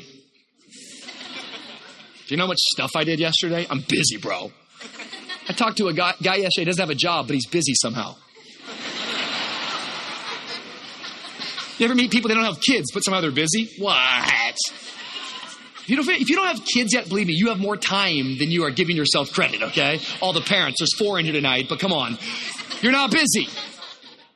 We live fast-paced lives, yet what if we're not as busy as we think we are? What if there is more time allotted to us, but what if we're wasting it? Now, I know life is complicated. I know there's a whole lot of people here tonight, and so it's hard to kind of put us all into one category, but come on. It's I got the microphone. I'm going to teach, and so it's my message. Let me preach it how I want to preach it, okay? Now, I want to help you tonight because I, I really think this is important that you actually begin to audit where your time is being spent, or better yet, where your time is being wasted. Why? Whether or not I'm wasting time, well, let me let me think about this for a second. I can think of a way in which I'm wasting time. It's by listening to this sermon. Tonight, to kind of simplify our complicated lives, I, I want to try to put your time into three categories. Uh, up here on the stage, I have twenty-one blocks. Now, every one of these blocks represents eight hours. These twenty-one blocks, if you multiply them by eight, it would equal one hundred sixty-eight. Every one of us get one hundred sixty-eight hours in our week. And when you start to actually budget your time, the first category that you have to start with is you have to start with the category of the things I don't control. And the first thing that you don't control is that if you're a human being, where's all the humans at tonight? Wave your hands in the air. Okay. That made me laugh. I'm sorry. Yeah, okay, okay, sorry. But if you're a human being, you actually have to take time to sleep. Did you know that? Mm-hmm. Yeah, I'm so glad Esther taught us the importance of recognizing that we need sleep. Some of you are like, no, I do not know that. All right, let's just do a little survey. Who who gets an average of eight hours of sleep a night? Wave at me, eight hours. Oh, look at that. These, look at the. Okay, okay. This is awesome. All right, wave at me if you get um, seven hours or less. We're seven hours. Okay, all right. Those are hardworking people right there. Okay, uh, sit. Where's the six hours? Oh, my gosh. Five hours? Just hands. Okay, four hours? Three hours? All right, let's pray for healing right now. Spirit of insomnia. Okay, stop. Okay. All right. That's stupid. Okay. Research tells us, if you don't know, that we should all get eight hours of sleep every night. Now, whether or not you're getting eight hours of sleep t- tonight, just because it's my message, I'm going to give everyone seven days a week, eight hours of sleep. Okay, so so this first column, I'm going to put seven blocks on here because it's going to represent fifty-six hours. So the first fifty-six hours that you don't even get to argue with, that you don't even get to choose, is this category called sleep. So one, two, three, four, five, six, seven. Hey. Now, now, sleeps. Now, you'll note, I mean, Rich Wilkerson's timing and his uh, pop culture references are on fleek. But this is not a biblical sermon by any stretch of the imagination. I don't know what this is. This sounds like, uh, you know, the kind of message I can get from, you know, from a Franklin Covey time management seminar. Sleep's an interesting thing because when I talk to people about sleep, everyone's like, no, I want to, I would sleep more, but I don't. I don't have time to sleep. I'm busy, you know. Once again, I understand that a lot of us in this room, like, we don't get to control a lot of us what time we wake up. A lot of you, you have a job that you have to be at a certain time. Others of you, you have kids that have a schedule that you have to meet. Most of us in this room, we probably don't get to control what time we wake up. But a lot of us, if we'd be honest, we do get to control what time we go to sleep at night. Problem is, is that you're dating Netflix.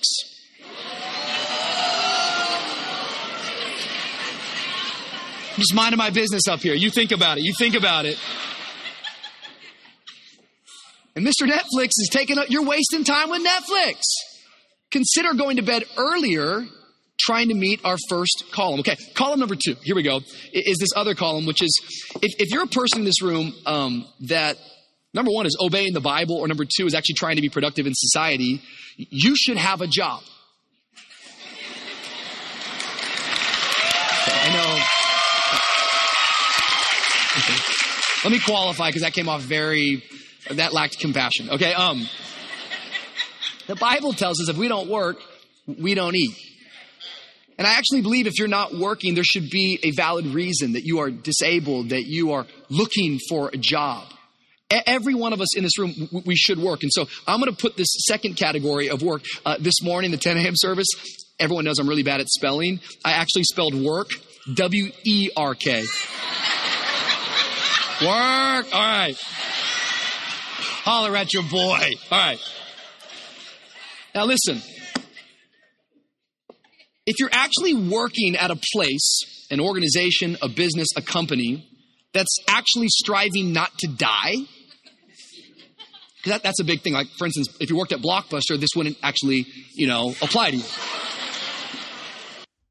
Again, what does this have to do with Esther?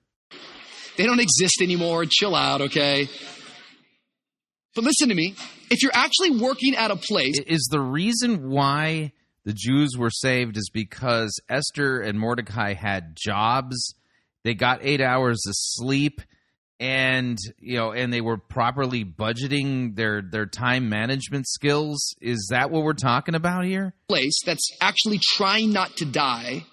I just don't believe that it's just going to be forty hours. That's kind of like the traditional amount. I just work forty hours and everything's just a-okay. Like, like that's an old paradigm that somebody gave us. Even if you are at a job right now that you're only working forty hours, that's awesome, that's great. But what about drive time? What about get ready time? What about, I should have said that to my boss time? Whatever it is, okay? You're spending more than forty hours. So I'm just going to make it really simple tonight. I'm just going to put fifty-six hours towards your job. Now, the best job in the world is when you're working at something that you love. But I understand tonight, in a room this size with this amount of people, like last week I preached on the idea that there's God opportunities, that God's knocking at your door. And some of you, you got so pumped up, but as soon as you got pumped up, you got really nervous and you felt all this pressure because you're like, yo, Rich, I, I'm at this job and I hate this job. And the only reason I'm at this job is because I got to pay these bills. Notice, again, the same idea, how, you know, this type of theology teaches you to despise the good works that you are doing in the job that you are in. That's a huge, huge problem here. And it's not my dream job. It's not exactly where I want to be. And so I'm really freaked out right now because I'm trying to go, hey, God, are you knocking on my door? Should I quit my job and just serve Jesus? What do I do? I'm really nervous because it's not my dream job, but I got to work there because I got to feed these kids. I want to settle you for a moment because not everybody gets to work their dream job, but just because you can't work your dream. Yeah, notice uh, the, my, you know, me having to feed my kids and work at this job is keeping me from the thing I'm really called to do. That is so overt and so evil, it's not even funny. Job doesn't have to stop you from being a person of purpose. Come on. Now, let me back that up. I want you to hear it again in context. Dream job, but I got to work there because I got to feed these kids. I want to settle you for a moment because not everybody gets to work their dream job, but just because you can't work your dream job doesn't have to stop you from being a person of purpose. Mm-hmm. So it's all about being a person of purpose. Rich Wilkerson is just the latest generation, cool, hip, celebrity, loved, the, you know, pr- purpose-driven preacher. Yeah. He's the uh, millennial version of Rick Warren. Come on. Because listen, there still is another fifty-six hours left. After you've slept, after you've worked, you still have another whole column that you get to choose and decide what it is that you want to work on. Maybe it's that new business you want to start.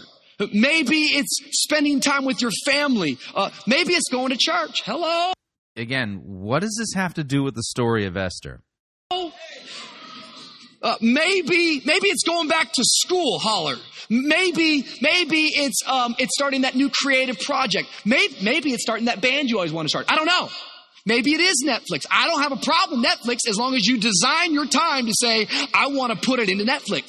Because this third column, it's all about your passion. This third column is, what are you passionate about? You have another fifty-six hours regardless of where you work. Oh my goodness. What is this one? And the Lord multiplies. Yeah, there was an extra brick. Wow, that scared me. God just said, I want to give you another eight hours. This is, this is, some of you are like, praise God, you know. Netflix! Stop, stop, stop. This is, this is the category I want to talk to you about. Because regardless of who you are, after you've slept fifty-six hours, which most of you are not doing that, after you've worked a job, whether you like it or not, fifty-six hours, which most of you are not doing that, there still is another fifty-six hours for you to focus on your passion, for you to put your full heart. Yeah, see, Mordecai and Esther, I mean, they were really good at using their fifty-six hours to focus on their passion. Good grief. For you to put your full focus, for you to give all your attention, for you to say, God, I'm going to make sure that my time is in order, because wherever my time is spent, my life will follow. Timing is everything. Timing is everything. If you want your life to change, where you spend your time is going to have to change. We, we kicked off this collection last week on the life of Esther. And man, I am so enjoying it. But if you missed last week, you got to go back and you got to hear the message. But Esther is this orphan girl living in Persia. She's a Jewish girl, but nobody knows that she's Jewish. King Xerxes, he is the king at the time, and he gets rid of his former queen known as Vashti. And they say, let's put a pageant on. And would you believe it, Esther, a real Cinderella story, is picked out of everybody, and she becomes queen of Persia. She has a cousin named Mordecai, and both of them are Jewish, and Mordecai, he continues to counsel her and advise her.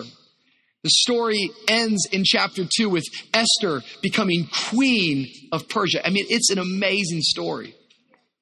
But in Esther chapter three, which you're going to read tomorrow, you're going to be introduced to a brand new character or a brand new person. His name is Haman. Everyone say Haman. Haman. Now, if this was a Disney movie, which Esther almost reads like a Disney movie, Haman would be Jafar. He's the bad guy. He is this bad dude. And quickly in Esther chapter three, we see that Haman becomes the chief advisor and that he's over all of the king's nobles. And every day he walks into the king's courts, everyone would bow down and they would give honor and worship towards Haman, except one man by the name of Mordecai, Esther's cousin. The reason why Mordecai would not bow down is because Mordecai was a Jew and he only served one God. It is important for you in this new year that you identify who it is that you worship. Because whether or not you believe in God, trust me, we are all worshiping something.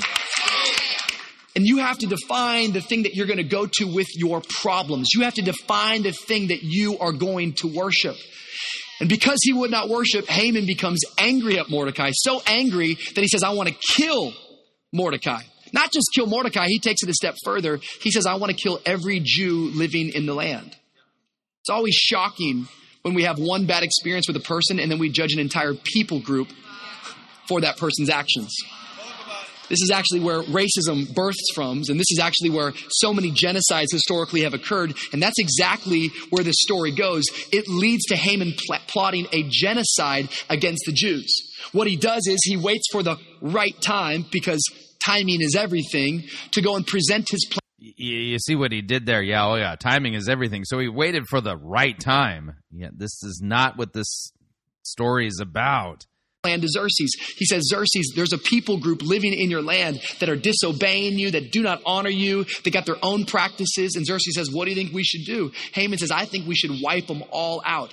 And he actually creates a day, if you'll believe this, where a decree and an edict is set that on that day, anybody can attack and kill a Jewish person, and if they kill them, they will not be held accountable. This is the edict that goes out. When Mordecai hears about this, Esther chapter four, the scripture says that he rips his clothes and he puts on sackcloth and he begins to fast. Now, the book of Esther is interesting, and it separates itself from every other book in the Bible in the fact that not one time in all ten chapters is the name of God even mentioned. Now that's true. Although God is not mentioned, his fingerprints and his presence are all over the book. For although we do not hear Mordecai call out to God, God is certainly inferred, because Jewish people, when they begin to fast, they weren't just stopping eating. They were denying their flesh that they might be in tune with the presence of God. He went to God in prayer because... In, yeah, in tune with the presence of God is not what fasting is all about. There's going to be some problems in life that no man can settle for you and no man can solve for you, but there is one. His name is Jehovah Jireh, and he is your provider, and you have to learn how to fight your battle on your knees. We are in day seven of twenty-one days of prayer and fasting, and we are going to God in prayer because we have problems that can only be solved in prayer. And as he's fasting, Esther gets word. Yeah, that, that's not a good theology either. Jesus is, Jesus teaches us to pray for things even as basic as daily bread. Uh-huh. Yeah, we go to prayer because God has made it clear he wants to hear from us in prayer. And she sends a re- person out there to get some, get some reports because Mordecai doesn't look good. When you start fasting, you don't always look good. I'm seven days into a liquid fast, and I might pass out right now. And Esther says, no, Mordecai, what, what, what's going on? And Mordecai, he sends back a word. He says, Esther, the time is now. You must go to King Xerxes, and you must plead our case. You must fight for the Jewish people. It is now time for you to reveal who you actually are. In fact, Esther, you've been promoted to the palace for such a time as this. Here's what's fascinating about this part in the scripture. Esther has now been in process for nine years. We know through the scriptures that she's now been queen for five years. In the five years that she has been queen, her real name is Hadassah. It's her Jewish name. She's been going by her Persian name, Esther. And for five years, she has hidden her true identity from King Xerxes, not just by her own desires, but on the counsel of Mordecai. What does it tell me? It tells me that Mordecai, Mordecai was playing the long game with Xerxes. Too many Christians are only playing the short game. Too many Christians think that when they meet somebody, the first thing they have to tell them is how they are a Christian and that they believe in God and that they believe in the supernatural, and they just want to share everything they've ever learned about God in the very first time that they meet somebody. We think that if we don't speak up, nobody will ever know that we're a Christian. Have you ever considered that people ought to know that you are a Christian, not by what you say, but rather by what you do?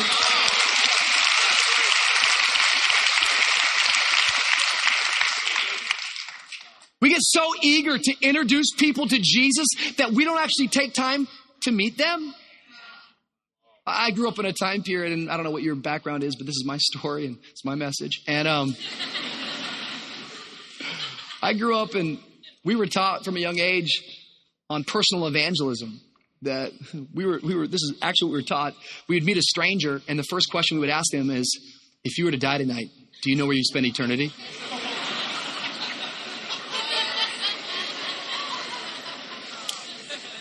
Ooh, that'll get a reaction. I love the heart. I love the intention. I'm sure people did get saved, but I have to believe that we also turned a whole lot of people off.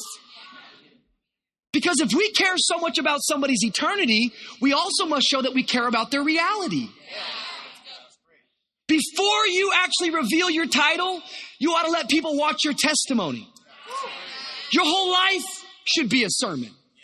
Every Now, Scripture is clear on this, and Christ himself is clear that uh, that our good works, they they shine before men. And they do, and, and our unwillingness to participate in the world's sin and its debauchery and all this other stuff does stand out uh, against the darkness of, of the world that we live in. That, this is most certainly true. And you got to recognize your testimony is not the testimony that saves people. The testimony that saves people is the testimony about Christ, his virgin birth, his sinless life, his compassion, his love, his teaching, his vicarious penal substitutionary death on the cross for our sins, his victorious resurrection from the grave, on the third day and his ascension into heaven. These are the things that comprise the testimony that does lead to somebody being brought to faith in Christ. How do we know this? Romans ten says, faith comes by hearing, hearing by the word of Christ. So keep your good works in their proper category, and don't think that your testimony or your changed life or your good works then form the basis of the good news that people need to hear in order to be saved. Keep in mind the testimony that they need to hear about is Christ's. Every bit of your actions should be evangelism. Your conversations should stir up faith all around you. The way that you live your life, it ought to be attractive. It ought to be the light of the world in the midst of darkness. We need some believers who will actually wait on the Holy Spirit and wait for the right timing before they reveal everything. We need to play the long game. You actually don't need to wear a t-shirt to work that says, I'm on fire for Jesus. You should actually just walk in a way and live in a way that is so attractive. I don't need a t-shirt. Jesus called me to be the salt of the earth. I just live my life being salty with people. Get salty. Make them thirsty. Come on, make them want what you got. You ought to be living your life in such a way that people take notice. Something different about that guy. Something different about that girl. I don't need a message. Your whole life is a walking, talking message. No, actually, you do need a message. Faith comes by hearing, and hearing by the word of Christ, which is the gospel. You do need a message. Come on, six p.m. Somebody give God a shout of praise. You just, you just got to wait on the Lord. People are not turned off by God. They don't trust us. Uh, people actually are born dead in trespasses and sins and at war with God. Yeah, they are turned off by God. Just be a people here in Miami that actually show genuine interest in people. Let's actually build trust with people. Let's actually serve people. Let's actually be curious about people. And then let's wait on the Spirit for the right time before we say, here I am. I've been up in your life all this time, but I've been waiting for the right moment, because timing is everything. Here's Esther. She's been living. And all of that regarding evangelism, because Mordecai didn't want Esther to reveal that she was a Jew. Mm-hmm. In the king's palace now for five years. And Mordecai, he sends word. He says, now is the time. Now you must let him know who you are. Listen to me, Esther. If you do not step up and if you do not speak up, rest assured, somebody else at some point will come and save us. But all of us in your father's household, and you included, will die. Don't think just because you're up there wearing that Persian mascara that this thing ain't coming your way too. Don't forget who you are. Don't forget where you came from. Don't for one moment stop remembering who you are. You are in the palace for such a time as this. This whole thing was a God set up for this moment, that you would rescue your people.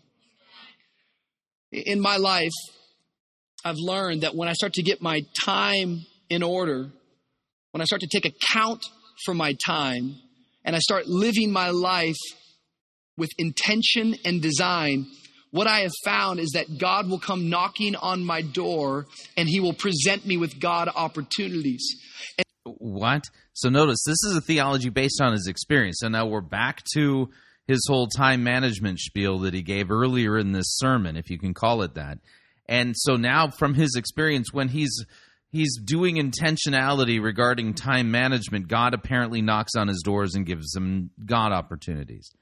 No biblical text says this. And God opportunities always require you to move. They require no biblical text says that. They require you to pivot. They require you to step up, step out. Yet so many of us in this room, because I know this is a faith-filled room, we have this question that is overwhelming to us, and we're wondering, how do I know when it's time for me to move? Yeah, because what you're basically preaching is your own theology. And subjectively, work, walking that out, you know, you're going to have all kinds of doubts. How do I know when it's time for me to stick at it? And how do I know when I should quit that? And how do I know when I should pivot? And how do I know? Well, you got to know when to hold them. And you you got to know when to fold them. You, you need to know when to walk away and when to run. And don't ever count your money when you're sitting at the table. There'll be time enough for counting when the dealing's done. Oh, when I should stretch, because I can almost just hear Esther going, okay, Mordecai, I've been in the palace for five years. Why is now the time? What are the... She didn't say that. In fact, when word came back to her what was going on, uh, it was pretty obvious that now was the time. It was like now or never. That's pretty much how the narrative worked itself out there. Indicators, what are the factors, what are the things that God will reveal in me that would show me that now is the time? There's a lot of things I could give you. The biggest thing is that you have to listen to the still small voice of the Holy Spirit. No, nowhere in Scripture we're told that God's going to speak to us in a still small voice. So timing is everything, but you need to learn how to listen to a still small voice, which Scripture actually doesn't teach you that you need to listen to. You need to um, pay attention to the written Word of God. Spirit, and you have to step out. But there are some factors that I have seen in my life over and over and over again that I want to share with you, because timing is everything. There's nothing worse than getting the right thing at the wrong time. Some of you, you've experienced that in a relationship before. Are we done with Esther at this point? You're not at all really telling the story. There's so much more to this, and you're not... Yeah, I mean, I loved your little gloss over it, but what does this have to do with what you just said about the story itself? It wasn't that she was bad or that you were bad. It's just it was the wrong time, and you rushed it, or you were too late to it. Some of us, we've experienced that in business. Yo, yo, yo, I had that idea, and the idea was good, and you had the resources, and you had the right people, but the only thing that was missing was that it was the wrong time. I want to give you three things that I've seen in my life that always are indicators for me that, okay, it is now time for me to step out. Number- so here are these indicators. Are they found in the Bible, Rich? One, write this down. I always know it's the right time when capacity is shrinking, but calling is expanding. What? What is this? You see, Esther was not raised to be a queen. You need to know where Esther came from. E- Esther was born in a Jewish home. She would have grown up learning the Torah. She would have known Genesis, Exodus, Leviticus, Numbers, and Deuteronomy.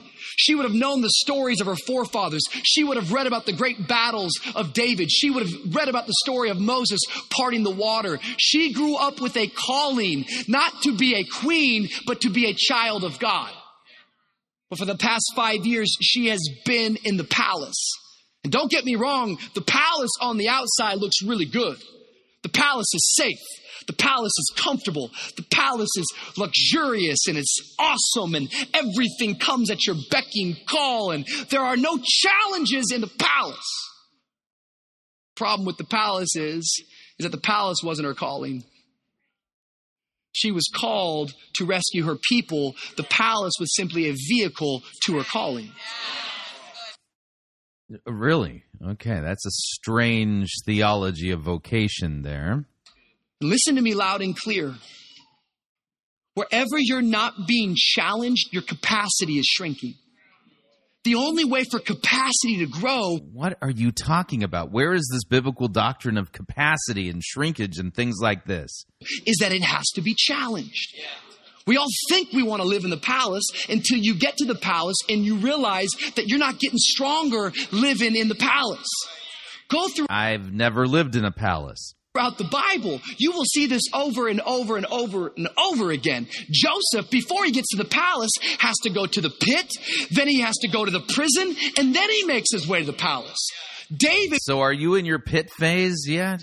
Before he ever gets to the palace, he has to live his life in a cave. Why? Because he learns more about being a leader living in a cave than he ever did living in a palace. Yeah, no scripture says that either. Because when you're being... In fact, David was uh, a, a very successful leader before he ever hid in a cave. Long before. Challenged, your capacity is growing. And the longer Esther lives in this palace, the more her capacity is going to shrink, although her calling was always to be a child of God, a redeemer of God's people, that she was to be someone that would come and rescue and save her people. We live in a time right now that many of us, we are avoiding pain and discomfort at all costs. Yet the other side of your pain and discomfort is you getting stronger. Yeah. Yeah. If you want your capacity to grow, you have to challenge it. I don't want to be in an environment that's not challenging. I don't want to be in an environment that's easy and comfortable. Oh, my flesh wants that, but I have denied my flesh that I might feed my spirit. See, if you're not careful, you will think that you can just maintain by showing up. But this is not even true in the gym. I thought this was true for many years. I thought if I just went to the gym, that I could at least maintain. But how many know just, just showing up to the gym doesn't mean that you're even going to maintain. It definitely doesn't mean that you're going to grow. You have to push yourself. Your muscles require exercise for growth to occur. This is why for me... This has nothing to do with the story of Esther. It is imperative that when I work out, I do so with a personal trainer. Because left to myself, I never think I've got any more in the tank. I'm like, three... That's good.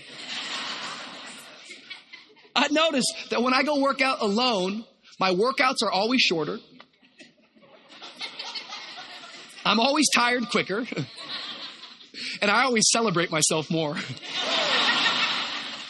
I'm way too proud of myself walking out of that gym when I'm by myself. I'm like, look at me, yo. No, I need a trainer.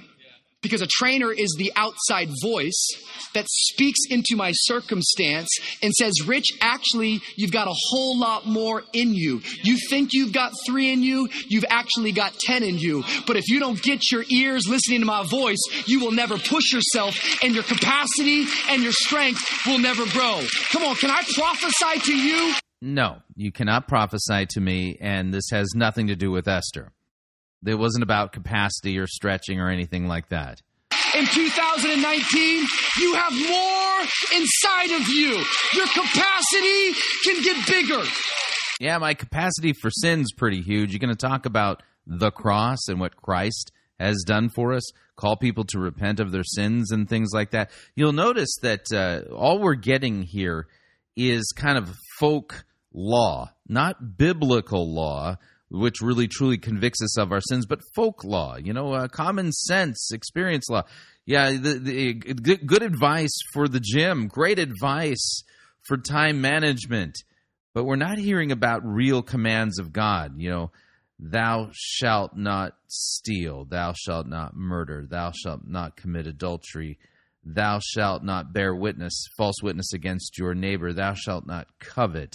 You know, you're not getting anything like that or any true form of love for neighbor. In fact, you'll notice time management and doing better at the gym, have, having a personal trainer, these are all about you. This has nothing to do with actual works that are done, good works done for the sake of your neighbor and helping them, your neighbor, in his needs. This is why you can't afford to live in an environment that will simply comfort you and coddle you. It will feel good for the short term, but... Yeah, like Vous Church. It will not produce the life that you are dreaming of. Produce the life that you are dreaming of. Hmm. How about true Christian sanctification?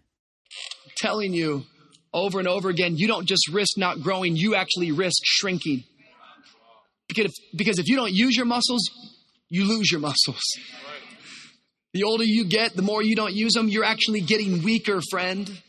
And your capacity works the same way. And here's Esther. Esther's in this place. And how do I know it's time for her to make a move? Because if she stays any longer, her capacity is going to shrink. But all the while, while her capacity is shrinking, the calling is ever expanding. The calling is growing. The calling is flourishing.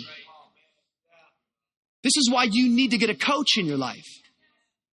Every person who's great at what they do has... So I guess apparently Rich Wilkerson is at this point telling us the big application. You want to be more like Jesus, you, you need a you need a coach, a life coach.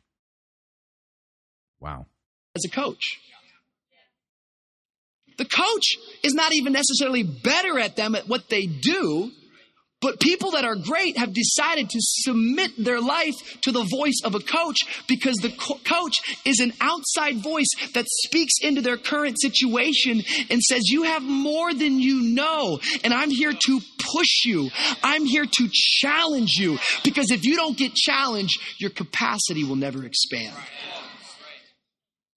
How do we know it's a time to pivot? How do we know it's a time to take a step?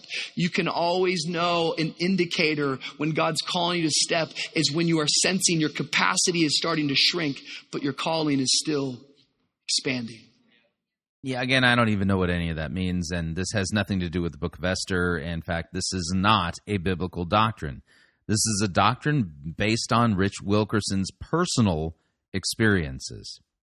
Number two, I want you to write this one down. How do I know it's time to make a move? When fear is overwhelming, but faith is unrelenting. Okay.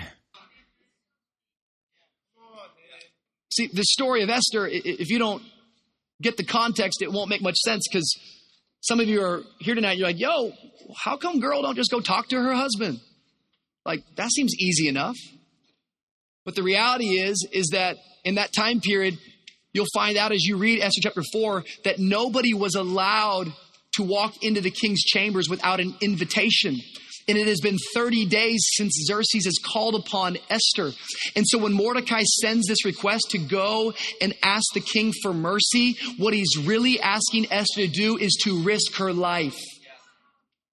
And for Esther, here she is, and she goes, I think this is a God opportunity, but if this is a God opportunity, how come I'm so afraid?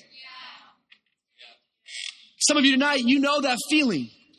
No, she didn't say that. Those words are not in the text, nor are they even inferred. I think this is a God opportunity, but how do I know? That's not part of this story. Now, Rich Wilkerson is adding to the biblical text. Some of you tonight, you know that feeling, because you're in a situation right now and you're wondering to yourself, if this really is God speaking to me, shouldn't confidence be coming over me right now? I wish I could tell you that's been my experience, but my experience has often been when I'm operating in faith, I don't experience confidence. I typically experience fear. But then my... Yeah, notice again, we're dealing with a theology based upon his experience, not what God's word says. My faith kicks in and says, you have not been given a spirit of fear. You're going to choose to walk in faith.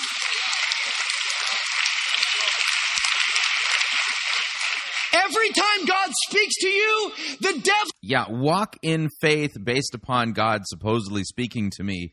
But notice over and again, the language shows that he's not even confident, confident that that voice is God himself. Very fascinating. The devil is going to start shouting at you. You can't do it. It's too hard for you. It's too big for you. You're not good enough. You will fall. You will fail. But the longer you walk with God, you start to learn, wait a minute, I know... I'm not Esther, and neither are you. The devil's shouting, but the only reason why the devil is shouting is because maybe, just maybe, if I step out and do this, maybe I'm a threat to the devil, and if I could just hear... Maybe, just maybe, I'm a threat to the devil. All of a sudden, I'm becoming the Savior. Mm-hmm. Rather than focusing on our true Savior, Jesus Christ, Rich Wilker- Wilkerson is pointing us to ourselves as if somehow we are now the saviors. And, of course, we've got to act in faith on a voice that we think might be God that may not be, because we're not exactly sure. Yeah, you see the problem here? Hear God's voice, I can step out in faith.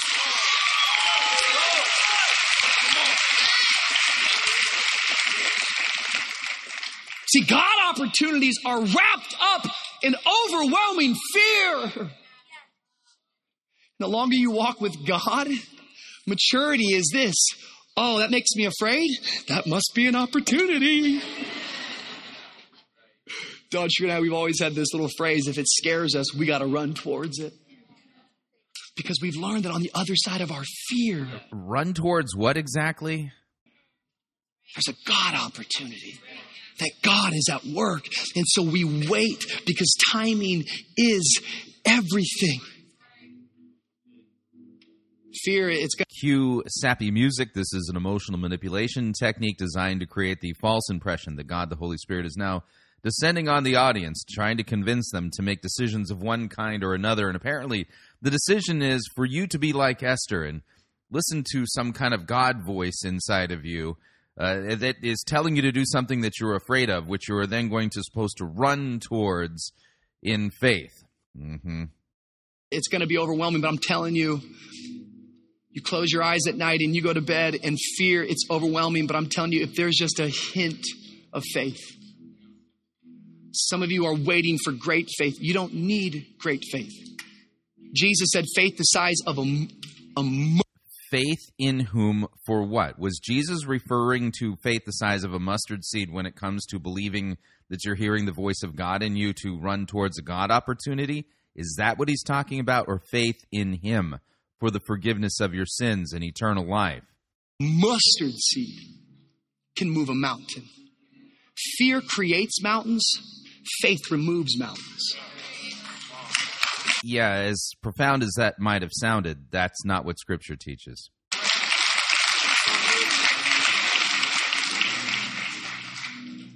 And I always know it's time. And I always know it's God. And I always know it's a moment for me to step up and step out when that fear is overwhelming, but I go to bed at night and I close my eyes, but there's a hint of faith.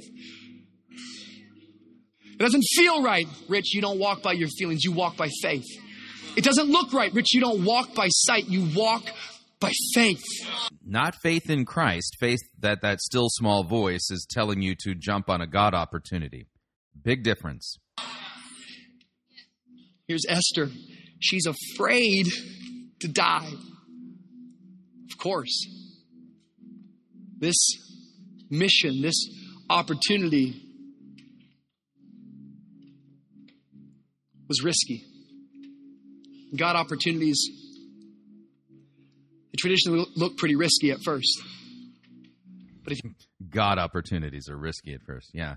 Uh-huh. You can learn to lean into his voice and wait on God. You're going to discover that your purpose... Lean into his voice. Again, where is this taught in Scripture? This is not what's taught in Esther. Let me back this up just a little bit. Traditionally look pretty risky at first.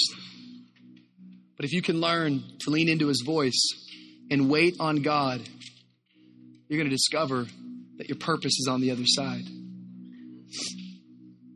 Number three, I want you to write this down. I always know it's time for me to, to move. When my capacity is shrinking, but my calling is expanding. I always know it's time for me to move when my fear is overwhelming, but, but faith is still unrelenting. And I always know it's time for me to make a move when passion is burning, but peace is calming. You know it's time to make a move when passion is burning, but peace is calming. Again, not a biblical doctrine. This is all based on Rich Wilkerson's experiences. I want to get this in your heart tonight. Some of you, I don't want that anywhere near me. In this room right now, and you're already going, Rich, you don't understand the thing that God's calling me to do. It is so big. It's bigger than me, man.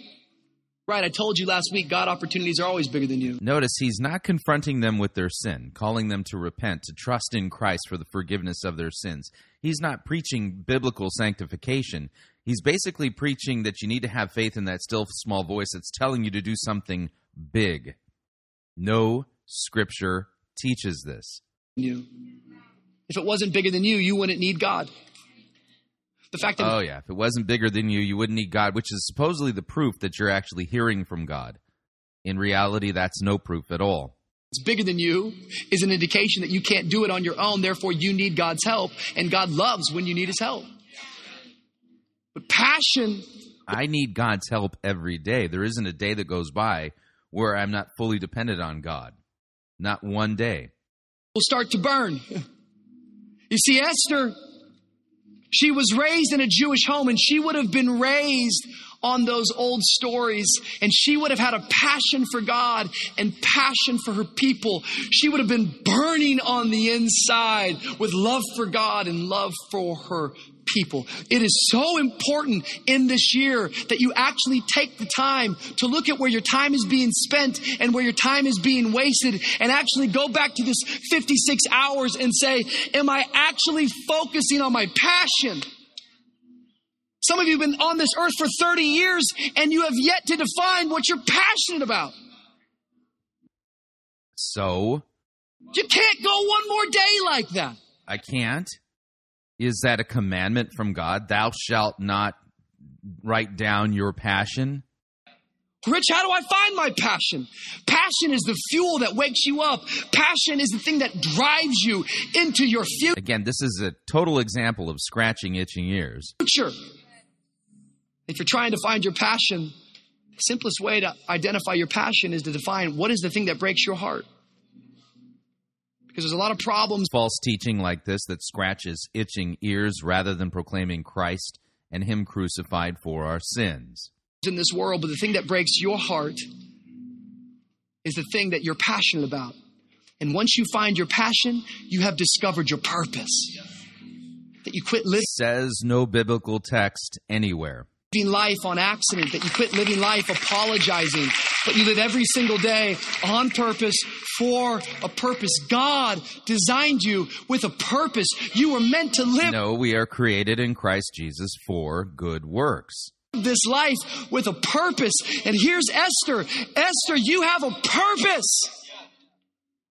You weren't just supposed to go to the palace and look pretty. No, there's something deeper on the inside of you. You are a rescuer of God's people. I love Esther because... Again, I'm not Esther. You're not Esther. Esther, she says, all right, we're going to look at it next week. Chapter four, she goes, okay.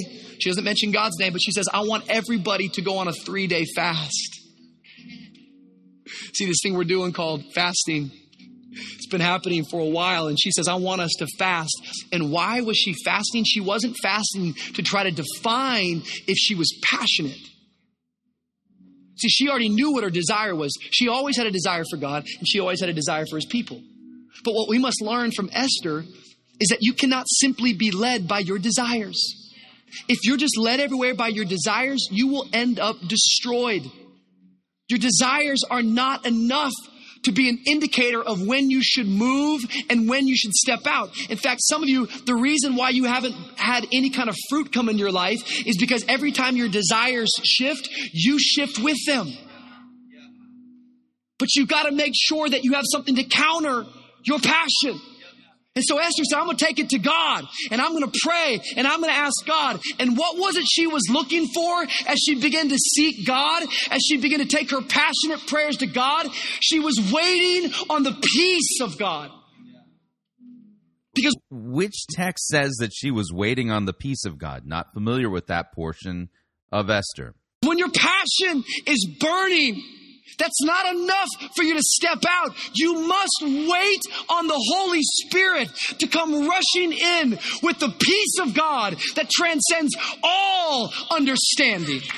Yeah, that's misusing the text about the peace of God that transcends all understanding. That's that wasn't in play here in the story of Esther, and he's now using that to somehow talk about you trusting that still small voice to do something bigger, bigger than you that you have to trust God for, and learn your passion and and then find your purpose. Yeah, that's not what that text is about. There is this balance between passion and peace. That God, I'm not going to move I'm not going to take a step, regardless of what my desires say, until you actually give me your peace. Spoiler. Yeah, this sounds so Christian, but it's not. Spoiler alert. Esther does go to the king, and spoiler alert, Esther does save her people. And spoiler alert, Esther is a shadow. No, God does save his people. Not Esther, God does, through Esther. Now I'm going to back this up just a little bit so we can keep listening to this in context. Peace. Spoiler alert, Esther does go to the king, and spoiler alert, Esther does save her people. And spoiler alert, Esther is a shadow of Jesus. Oh, so he understands types and shadows. How odd. So finally we learn that Esther is a type and shadow of Christ. Yes, in some way that's true. For Jesus would come, and he wouldn't just risk his life, he would give his life so that all of us could walk into freedom. This was Esther's purpose. Freedom from what, Rich? But before Esther made a move, she waited on God's peace. I want to encourage you tonight that regardless of what your situation looks like, God offers you peace. Regardless of how hard the pain is that you're facing, in the midst of pain, God can give you peace. The scripture shows us that in the middle of a storm, in the middle of a storm, God can give you peace. And when I track back on my life, I'm telling you, this has been one of the things that has saved me over and over and over and over again. Because I start thinking about this place called Vous, and I can go right back to it, man. I can go back to those years, and I was in an environment that if I stayed any longer, my capacity was going to shrink. Because my capacity was getting smaller, but my calling, oh, I had a vision, and I could see what God was doing. But he had a vision. He's a vision-casting leader in the seeker-driven, purpose-driven movement. I was so afraid. I was so scared to step out. What if I fail? What if it doesn't work? But I would go to bed at night, and although fear was overwhelming, there was just this hint of faith on the inside of me that I can't stay quiet, that I can't stay down, that I gotta step out, and if I don't go, I'll never know, and if I never know, I'll be thinking about it forever. I got. You see, Rich Wilkerson, he practices what he preaches. He's just like Esther. And that, and that makes him a shadow of Christ, I guess. Gotta take a step. And, and God started to break my heart. Like he started to break my heart. He started to give me a new passion for him. He started to give me a passion for people. Like you cut me open, I'm telling you. What is my purpose in life? My purpose in life is to help people connect to God. I want to build this thing called the church, not Vous Church, the church. That's that's what I'm passionate about, because that's what my purpose on this earth is. But I'm telling you, I don't make a move until the Spirit gives me peace. Right. You, you don't want to move until the Spirit gives you peace. Until the Spirit says, all right. Step. All right. Go. Because I've learned timing is everything. It's interesting. Right. He he's learned that. That timing is everything. Because tonight, trying to get you to evaluate where you're spending your time, because there is not a doubt in my mind if you will start to get your life into order. And if you'll start to take account for your time, and if you'll start to spend your time on things that actually matter, God is going to knock on your door, and there are going to be opportunities that are going to be afforded to you. And you're going to... You see, God's not going to knock on your door until you, you get this time thing right, you know, and you're intentional about it. Have these moments come in life of going, when do I step out? When do I pivot? When do I stretch? When do I go? When do I make the move? But it starts over here. That if you'll start focusing first and foremost on what it is that you're passionate about, you'll start giving that fifty-six hours. You got fifty-six hours this week. Starting tomorrow, fifty-six hours. What are you passionate about? Right. So you got to make a commitment. The Holy Spirit's waiting on you, man. You you got to intentionally work out that fifty-six hours to find your passion so that you can finally achieve your God-given purpose. Because whatever you're passionate about is going to create your purpose. says no biblical text anywhere, especially Esther. I'm going to start with my purpose. I'm going to give my time over to my purpose. And what happens is that when you start living life in your purpose, I don't care what your job is. I don't care if you're going to work at a place that is not the place you want to work at. What you've started to learn is that you're living life out of passion and purpose. And so now what you've discovered is that wherever you go at any time of the day, God is simply preparing you for the next thing that he wants to do in and through your life. Come on, somebody. So now when you go to work, whether you like it or not, it's... Sim- Again, note, uh, your work is where Scripture says you do your good works, at least a lot of them. Mm-hmm. And he's basically making it sound like your work is getting in the way of the good works that God would have us do. Simply a season of preparation. Tomorrow I'm showing up to my cubicle. And I know it's a new year, but it's also a new me. Because this is my season of preparation. And God is preparing me. And because I care, I will prepare. Lots of applause there. But when you live your life out of purpose and you live your life spending every day in preparation, what'll take place is, is that every night that you go to bed, you won't need an extra Ambien. You won't need nine glasses of red wine. You won't have to jump up in the middle of the night and eat a bowl of cereal. But before you know it, you'll lay your head down on your pillow at night. And you will have peace. All because you made the commitment to spend fifty-six hours per week working on your passion and thus discovering your purpose. Not peace that comes from Christ because you've been reconciled to God. No, peace that comes from apparently Christ for committing yourself to proper time management so that you can apply yourself to your passion and purpose. I want you to see this. I want you to see this. I want you to see this. See, this is what the world says.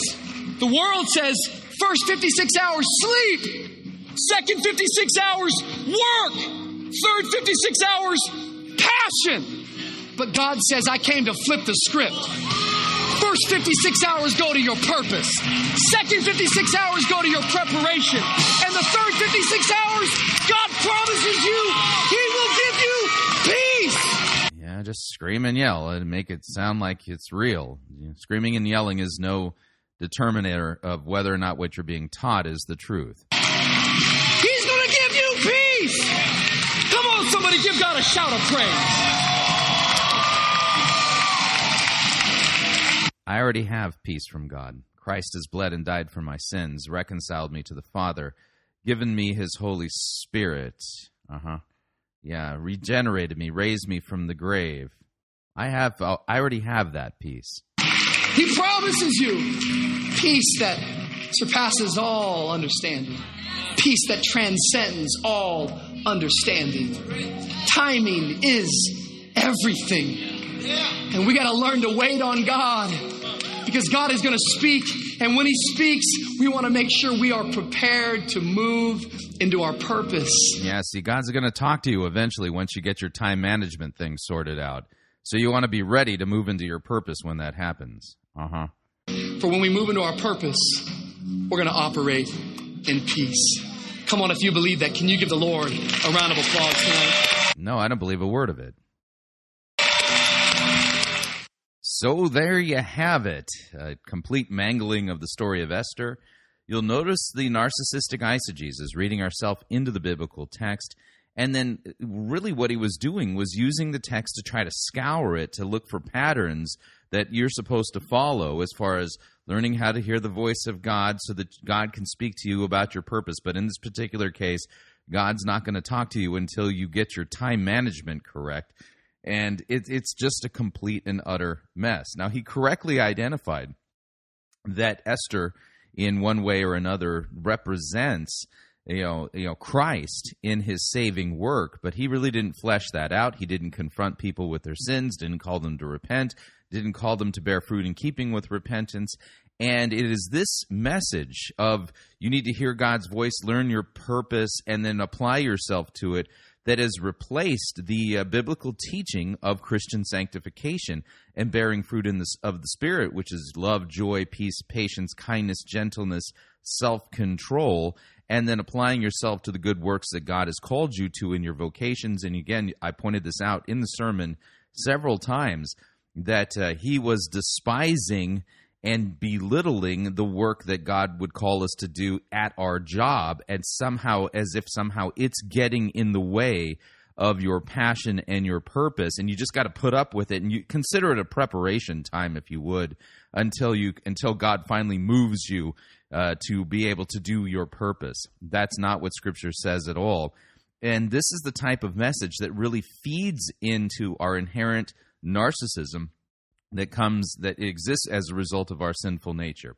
So, yeah, Rich Wilkerson, is it any wonder why he's uh, popular among certain celebrities?